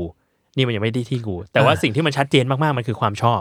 ใช่ เออ ใช่แล้วผมรู้สึกว่ามันมันก็มันก็เล่าให้เห็นแบบ คือผมว่าผมว่ามันในทางหนึ่งมันก็เลยแบบมัน empower คนมาก ๆเหมือนกันนะ อืม ทั้ง อืม ทั้งเราที่อาจจะเป็นมีโบเอง ม หรือทั้งเราที่อาจจะมีเพื่อนเป็นมีโบเองอะ ม หรือถ้าเราต้องเป็นพ่อแม่มีโบเอง คือผมว่ามันมันมัน empower ให้เราแบบ เห็นศักยภาพของคนคนหนึ่งเห็นในสิ่งที่เขาเป็นแล้วก็แบบ ให้คุณค่ากับสิ่งที่เขาเป็นจริง ๆอะโดยที่ไม่ต้องไปสนว่าระบบมันบอกว่าอะไร ไม่ต้องไปสนว่ามาตรฐานสังคมมันเซตว่าอะไร เข้าใจ แต่แบบเราเห็นเขาว่าอะไรแล้วเราเห็นความพิเศษของเขายังไงอะไรเงี้ย คือเคยแบบ คือพี่คิดเล่น ๆ อือฮึ ว่าแบบ เอ้ย ถ้าแบบมีคนถามว่าลูกชอบแบบนี้ อืม แล้วต่อไปจะให้เป็นอาชีพอะไร อืม กูก็ตอบว่าไม่รู้ อ่า คือแบบ อ่า ว่าไม่รู้อ่ะ แล้วเราจะไปรู้ได้ยังไง หรือว่าแบบ หรือว่าความชอบแบบนี้มันจะไปประกอบอาชีพอะไรได้บ้าง เอ้ย ไม่รู้จริง อืม ๆ แต่มันอยู่ในฟิลประมาณนี้แหละ อืมอืม แล้ววันหนึ่งมันคงจะพาไปแบบสักที่หนึ่งแหละมั้ง อ่า เออ แต่ไอการแบบไม่ด่วนสรุปอะเรารู้สึกว่ามันสำคัญมากเว้ย อืม คือยิ่งด่วนสรุปแค่ไหน เรายิ่งแบบเรายิ่งกรอบตัวเองให้มันแคบมากเท่านั้นอะ อืมอืมอืม เออเออให้ปล่อยให้มันเป็นถึงจุดหนึ่งที่มันแบบมันสรุปตัวเองเถอะ ม เออ มากกว่า อืม คิดว่า อย่างนั้น แล้วก็เออผมก็เคยคิดเล่นๆเนาะแต่ผมก็คิดว่าผมอาจจะกลายเป็นพ่อแม่ประเภทที่เหมือนกับห้ามลูกเรียนนิเทศอะไรอย่างเงี้ยได้ เพราะว่า เพราะว่าเพราะผมค้นพบแล้วอ๋อ มันต้องเจอความวิบากกรรมแบบไหน นี่แบบนอกเรื่องไปเลยครับผม เออเนอะแล้วก็เออแต่สิ่งอ่ะผมจะทิ้งท้ายสิ่งที่ผมว่าผมชอบมากๆของหนังแล้วกัน ครับ เนอะก็คือผมชอบที่หลายๆอย่างในหนังอ่ะมันไม่เล่าตรงๆ อืม นะครับ คือมันเอาปมหรือความรู้สึกบางอย่างที่เกิดขึ้นเนี่ยมาแบบคือมันไม่เอามาขยี้เราเพื่อให้เรารู้สึกเล้าอารมณ์ไปมากขึ้นอะไรเงี้ย อืม แต่บางอย่างมันเล่าแบบผ่านๆไปอะ อืม แล้วเหมือนกับมันไม่ได้ทีตอะไรให้แบบ ต้องแบบ มาขยี้เป็นดราม่า อ่าไม่ คือ จำ ฟี เป็ ลลิ่ น งมันเหมือนฟอเรสกัมอะ ไม่จำเป็นต้องเกินเหตุขนาดนั้น ใช่ใช่ใช่ใช่ อ่า คือผมว่าหนึ่งหนึ่งในพอยต์หนึ่งที่ที่ผมสนใจนะก็คือว่าผมว่า เออคือเรื่องเล่าทั้งหมดมันมองผ่านสายตาตัวละครเนาะ อืม แล้วผมคิดว่าแบบมีโบเนี่ยจริง ๆ แล้วนะ ในเรื่องผมคิดว่าเขามีเฉดทางออทิสติกอยู่ อ่า อ่า เพราะว่ามันจะเห็นว่าเขาแบบเขามีความลุ่มหลงสนใจมาก และหลายๆครั้งเขาไม่ได้ใช้ตรรกกะแบบเดียวกับคนในสังคมอะ่ะ อืม คือมันเหมือนฟอเรสกัมเลยสำหรับผมอะ่ะ อืม คือมันคือเรื่องเล่าคล้ายๆกันสำหรับผมเลยนะเออ แต่หนังมันไม่พุ่งตรง อ่า แล้วก็หนังมันไม่ได้พูดถึงสิ่งนี้อย่างชัดเจนด้วยอะไรเงี้ยแล้วผมรู้สึกว่าเออมันมันก็เป็นเป็นปริศนาว่า เรารู้สึกเขาเขาไม่เหมือนเรา เออ เนอะเพราะว่าเออเขาเขามีเฉดทางออทิสติกหรือเปล่า อืม อะไรเงี้ยคือทำให้เขามองโลกอีกแบบหนึ่ง อ่า อะไรเงี้ยหรือจริงๆแล้วมันแค่เขาซื่อตรงมากๆผมว่าอันนี้มันก็เป็นปริศนาที่เหมือนกับ เราตอบไม่ได้หรอก เพราะหนังก็ไม่ได้บอกตรง เพราะหนังไม่บอกตรง แล้วแต่ว่าผมรู้สึกว่าเออ แต่ตัวละครมันใช้ตะกะไม่เหมือนคนทั่วไปเลยอะไรเงี้ย ผมว่ามันก็มันก็เลยแบบ มีมุมที่น่าอ่าน่าสนใจในการแบบ การที่จะตั้งคำถามแล้วก็คุยกันได้อะไรเงี้ยนะครับ ผมชอบที่มันไม่บอกตรง เพราะถ้าบอกตรงผมว่ามันจะหมดความน่าสนใจ ๆอืม เช่นถ้าเอาสรุปมาเลยว่าอ๋อมีโบมีเฉดออทิสติก ผมก็จะแบบว่า อ่ะงั้นก็แบบ เรามองตัวละครตัวนี้อีกแบบแล้ว อืม หรือถ้าบอกเอ้ยเป็นคนที่แบบว่าซื่อตรงมากๆเราก็จะมองตัวละครตัวนี้อีกแบบแหละผมว่า อืม ไอ้ความที่เหมือนกับเขาเขารักษาความเป็นเขาที่แสนบริสุทธิ์ไว้ในโลกที่มันเปลี่ยนแปลงไปแล้วโหดร้ายเนี่ย อืม ผมว่ามันแบบมันคือ value ในตัวมันเองอะ่ะ อืม มันไม่จำเป็นต้อง define ว่าเขาเป็นอะไร อืม เขาเป็นใครหรืออะไรคือมันแบบ ดีที่มันคลุมเครือไปแบบนี้อะไรเงี้ย หรือมันมีประเด็นหนึ่งที่อันนี้ดูมาจากประเด็นของชมพูด้วย อ่า แล้วก็ไปดูดูตัวอย่างหนังมาด้วย คือรู้สึกว่า พอจัสพูดประเด็นเนี้ย อีกอันหนึ่งมันก็มันคือประเด็นเดียวกันเลย คือเขาไม่ define ตัวละครตัวนี้ อืม คือมันเป็นตัวละครที่แสดงโดยนักแสดงหญิงเนาะ อืม แต่ว่าในเรื่องอ่ะ คือก็ไม่ได้บอกว่าเป็นผู้หญิงหรือผู้ชาย อืม แต่ คือหน้าจะดูเป็นผู้หญิง อ่า แต่ว่าก็ใส่ชุดนักเรียนชาย คือคือมันไม่ถูกมันไม่มันไม่ถูก define ด้วยเพศใช่ใช่ เออ ใส่ชุดนักเรียนแบบผู้ชาย ใช่ แล้วก็ไม่ถูก define มิติทางเซ็กชวลเข้าไปอ่ะ เออ ใน เออ ในมุมไหนเลยอะไรเงี้ย อืม คือมันเป็นตัวละครที่อเซ็กชวลก็คือแบบมันมัน คือไม่มีเพศปรากฏว่าอย่างนั้ ใช่ นอย่าง ใช่ ชัด ใช่ เจน ใช่แล้วคือเออผมคิดว่าในหลายอย่างของตัวละครตัวเนี้ยมันมันมันมันไม่ถูก define ให้ชัดชัดเจนไปเลยอ่ะ อืม ซึ่งผมชอบที่มันเป็นแบบนี้ มาก อืม ๆผมรู้สึกว่า อืม เออมันมันเป็นพื้นที่ที่เหมือนกับคำตอบมันไม่ตายตัว อืม แล้วเราเห็นในสิ่งที่เราต้องเห็นเท่านั้นพอ อืม เราไม่ต้องแบบเอาเอาอคติหรือเอาความคิดอะไรไปแบบไปใส่กรอบ เพื่ออ ม ตัดสินตัวละครตัวนี้เพิ่ม อืม มันแค่เออเราเห็นโลกเขาเห็นโลกแบบเนี้ย เราเห็นโลกแบบเขา อืม พอแหละ อืม ซึ่งผมว่าโอ้มันเป็นมิติที่สวยงามนะสำหรับผมอะไรเงี้ย อืม หรืออย่างมีปมปัญหาทางครอบครัวแน่ๆหมายว่าครอบครัวแตกแน่ๆมีโบ้เป็นเด็กบ้านแตกแน่นอน อืม เพราะว่าในช่วงแบบช่วงเอ่อช่วงเติบโตเราเห็นแล้วว่าแม่แยกบ้านกับพ่ออยู่อะไรเงี้ยแล้วมีโบอยู่กับแม่สองคนอะไรเงี้ยบ้านเปลี่ยนไปอะไรเปลี่ยนไป แต่หนังไม่เทคเลยเลย อืม ผมรู้สึกว่าแบบถ้าเป็นแบบเป็นหนังทั่วทั่วๆไป ก็ต้องให้เห็นซีนที่ บิ บี วอา โบ รมณ์นิ กับ ดนึง แม่ขนของออกมาจากบ้าน ใช่ต้องมีซีนแบบขยี้ดราม่าว่าแบบว่า เออหรือ ด้วยอะไรสักอย่างหนึ่งทำให้บ้านนี้มันต้องแตก หรือว่าพ่อขับรถจากไปอะไรเงี้ย ใช่หรือแบบมันจะมีความแบบ แอ t i จูดของแม่ที่เลี้ยงลูกอย่างนี้เหรอ หรือลูก อ่า แบบอะไรก็ตามมันแบบ ไม่เคยมันแบบมันเล่ามันก็ ก็โต อืม แล้วอยู่กับแม่ อืม จบแค่นั้น แล้วผมรู้สึกว่าเออ คือ ดราม่าในชีวิตไม่ได้มีความหมายอะไรเลย เพราะว่าชีวิตของมีโบไม่ได้มีดราม่าจากจากว่าอะไรครอบครัวไม่ได้สร้างดราม่าให้ชีวิตเขาอะ อ่าอ่า เออผมว่ามันมันมองโลกแบบ เนี่ยหนังมองโลกแบบเนี้ยแล้วผมว่าชอบที่มันแบบ มันก็เล่าอย่างนี้ไปเลย ไม่ต้องไปแบบไม่ต้องขยี้ไม่ต้องไปขยายให้มันชัดหรือแบบ บอกได้ไหมว่าคือหนังมันเล่าเท่าที่มีโบรู้ แล้วปล่อยให้เรารู้เท่ากับที่ตัวละครหลักมันรู้ คือผมก็ไม่รู้ว่ามีโบรู้ว่าอะไร อ่าไม่แต่แค่รู้สึกว่า เออ พอฟังดูอ่ะมันเหมือนว่า เอ้ยเราจะเราเราจะเห็นซีนที่ที่ตัวละครเอกอยู่ในเรื่องไปเรื่อย อืม ๆ เออ แต่ว่าไม่ได้มีแบบซีนอื่น ๆ ที่แบบไปเล่าที่อื่น อืม ขนาดนั้นสมมติไปเล่าเรื่องแบบตัวละครแบบสักนะคุงไปเลย ไม่มี เออ ถ้าถ้าจำไม่ผิดคิดว่าไม่มีเท่าไหร่ เออ เราเลยรู้สึกว่ามันเป็นหนังที่ค่อนข้างสโคบอยู่ที่การรับรู้ของเด็กคนเนี้ย ใช่ใช่ผมเลยว่า เอ เอ อ อผมชอบที่มันมองโลกผ่านสายตาของคนเข้ามากๆ แล้วเหมันกับว่า ผมก็รู้สึกว่าอะไรที่มันเข้ามากระทบเขาอะมันก็คือสิ่งที่เขาได้เห็นจริงๆนั่นแหละ อื แล้วผมก็อ่ะอย่างปมปัญหาครอบครัวอะไรที่แบบมันมันไม่มันไม่ได้ ไม่แมทเทอร์เขา ไม่ matter อะมันก็ไม่ได้ถูกเน้นขึ้นมาอย่างมีนัยสำคัญอะไร เพราะว่าสุดท้ายแล้วแม่ก็ยังทำหน้าที่ซัพพอร์ตเขาอยู่ต่อไป อืม อะไรเงี้ยนะครับหรืออีกอย่างหนึ่งที่ผมชอบมากๆเลยอะก็คือคือเพื่อนในวัยเด็ก อืม ในวัยเด็กเลยนะ แบบเด็กน้อยอะ อืม ที่เราเห็นในซีนแรกๆอะ อืม ได้มาเจอกันตอนโต แล้วเหมือนมันอิมพลายว่าเพื่อนอะเป็นเด็กเสีย อ่าฮะ เออ มี อ่าฮะ ลูกติดด้วย อ่า อะไรเงี้ย ไอเชียคนมัน แล้วแบบ อะว่าวไระเนี่ย แล้วคือมันก็ไม่บอกเราตรงๆว่า คือมันบอกแหละ แต่ว่ามันไม่ได้แบบว่าขยี้จนแบบ ให้มันแบบดูรันทดหรือแบบดูน่าเศร้าหรืออะไรเป็นพิเศษอะ แต่ผมชอบที่มันมองด้วยความเป็นกลางมากๆ แบบด้วยด้วยสายตาที่มีมีโบมองเลยอะไรเงี้ย อืม แบบไม่ต้องเข้าใจอะไรมากกว่านี้ก็ได้ เข้าใจมันแค่นี้ก็ได้ อืม แล้วก็เหมือนกับ ก็ก็ให้มันเป็นไปอะไรเงี้ย อืม อืมอืมอืม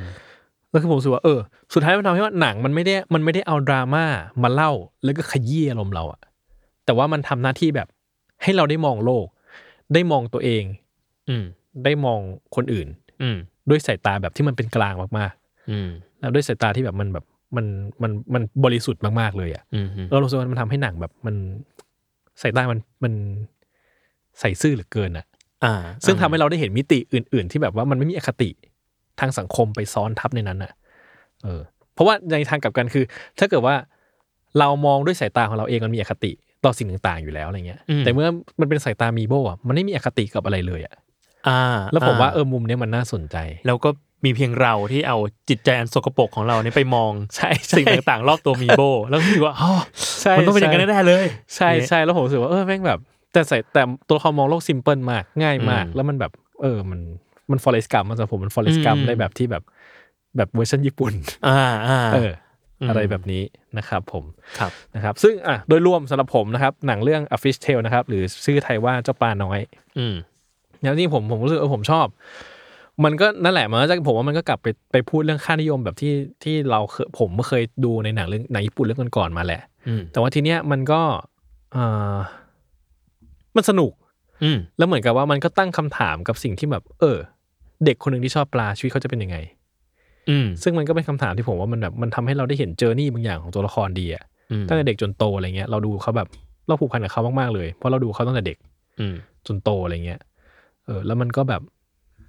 สดใส empower เหลือเกินอะไรเงี้ย มันก็แบบทำให้เรามีหวังกับชีวิตมากขึ้นมั้งแบบว่าทำให้เรารู้สึกว่าเราอยากจะรักษาเป้าหมายในชีวิตของเรา อืม ต่อไปมั้งสำหรับผมนะ อืมพี่ว่ามันสตรองมากตรงที่เรื่องนี้มันมันทำมาจากคนจริง อ่า แล้วมันมันให้เห็นแบบเรียกว่า success จริง อืม ๆ ของการที่คนหนึ่งถูก recognize ว่าแบบ อ่า ถูก ใช่ ถู ใช่ ก ใช่ ถูกจดจำได้ว่าคุณคือผู้รักปลาและเชี่ยวชาญด้านปลามาก อืม ๆ จนได้รับขนานนาม ใช่ เออ มันก็เลยแบบเป็น practice ของจริงอ่ะ อ่า เออคือหนังเรื่องนี้มันไม่ใช่มึงกูไม่ได้เพ้อฝันขึ้นมาเว้ย า มันสุดท้ายแล้วไอ้บทสรุปของตัวละครตัวเนี้ยมันมีจริง มีจริง แล้วก็คือผู้ชายคนนี้ อ่า อะไรเงี้ย ใช่ เออ ใช่ เราก็เลยรู้สึกว่าแบบมัน empower ได้จริง อืม เออคือหนังมัน empower ได้แหละ แต่พอมันมีแบบเรียกว่าของจริงในโลกแห่งความจริงแล้วอะมันก็ยิ่ง empower ได้มากขึ้น อ่าใช่อ้อพวกอย่างนี้มันก็จริงนะเหมือนกับคือมันมันทำหน้าที่เหมือนเป็นกระบอกเสียง ผมว่าเรามองด้วยสายตาคนไทยเกินไป อ่าอ่าอ่า อ่าแต่นั้นผมรู้สึกว่าผมว่าใช่มันคือการแบบทำให้เราได้เห็นว่า เออ ถ้า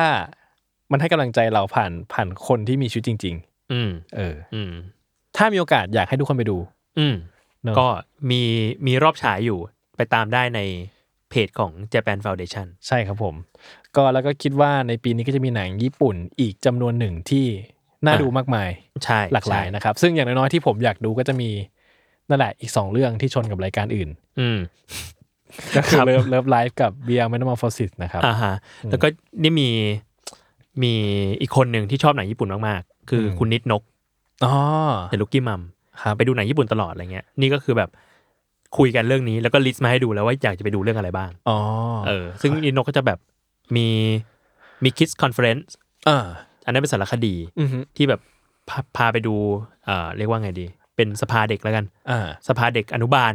ที่มาคุยกันเรื่องยาก อืม ๆที่แบบ ให้เด็กมาตั้งคำถามนู่น เอ นี่ อตั้งคำถามแบบเราเกิดมาทำไมอะไรเงี้ยซึ่งโอ้โห อ่า เชียร์ลูกเอ้ย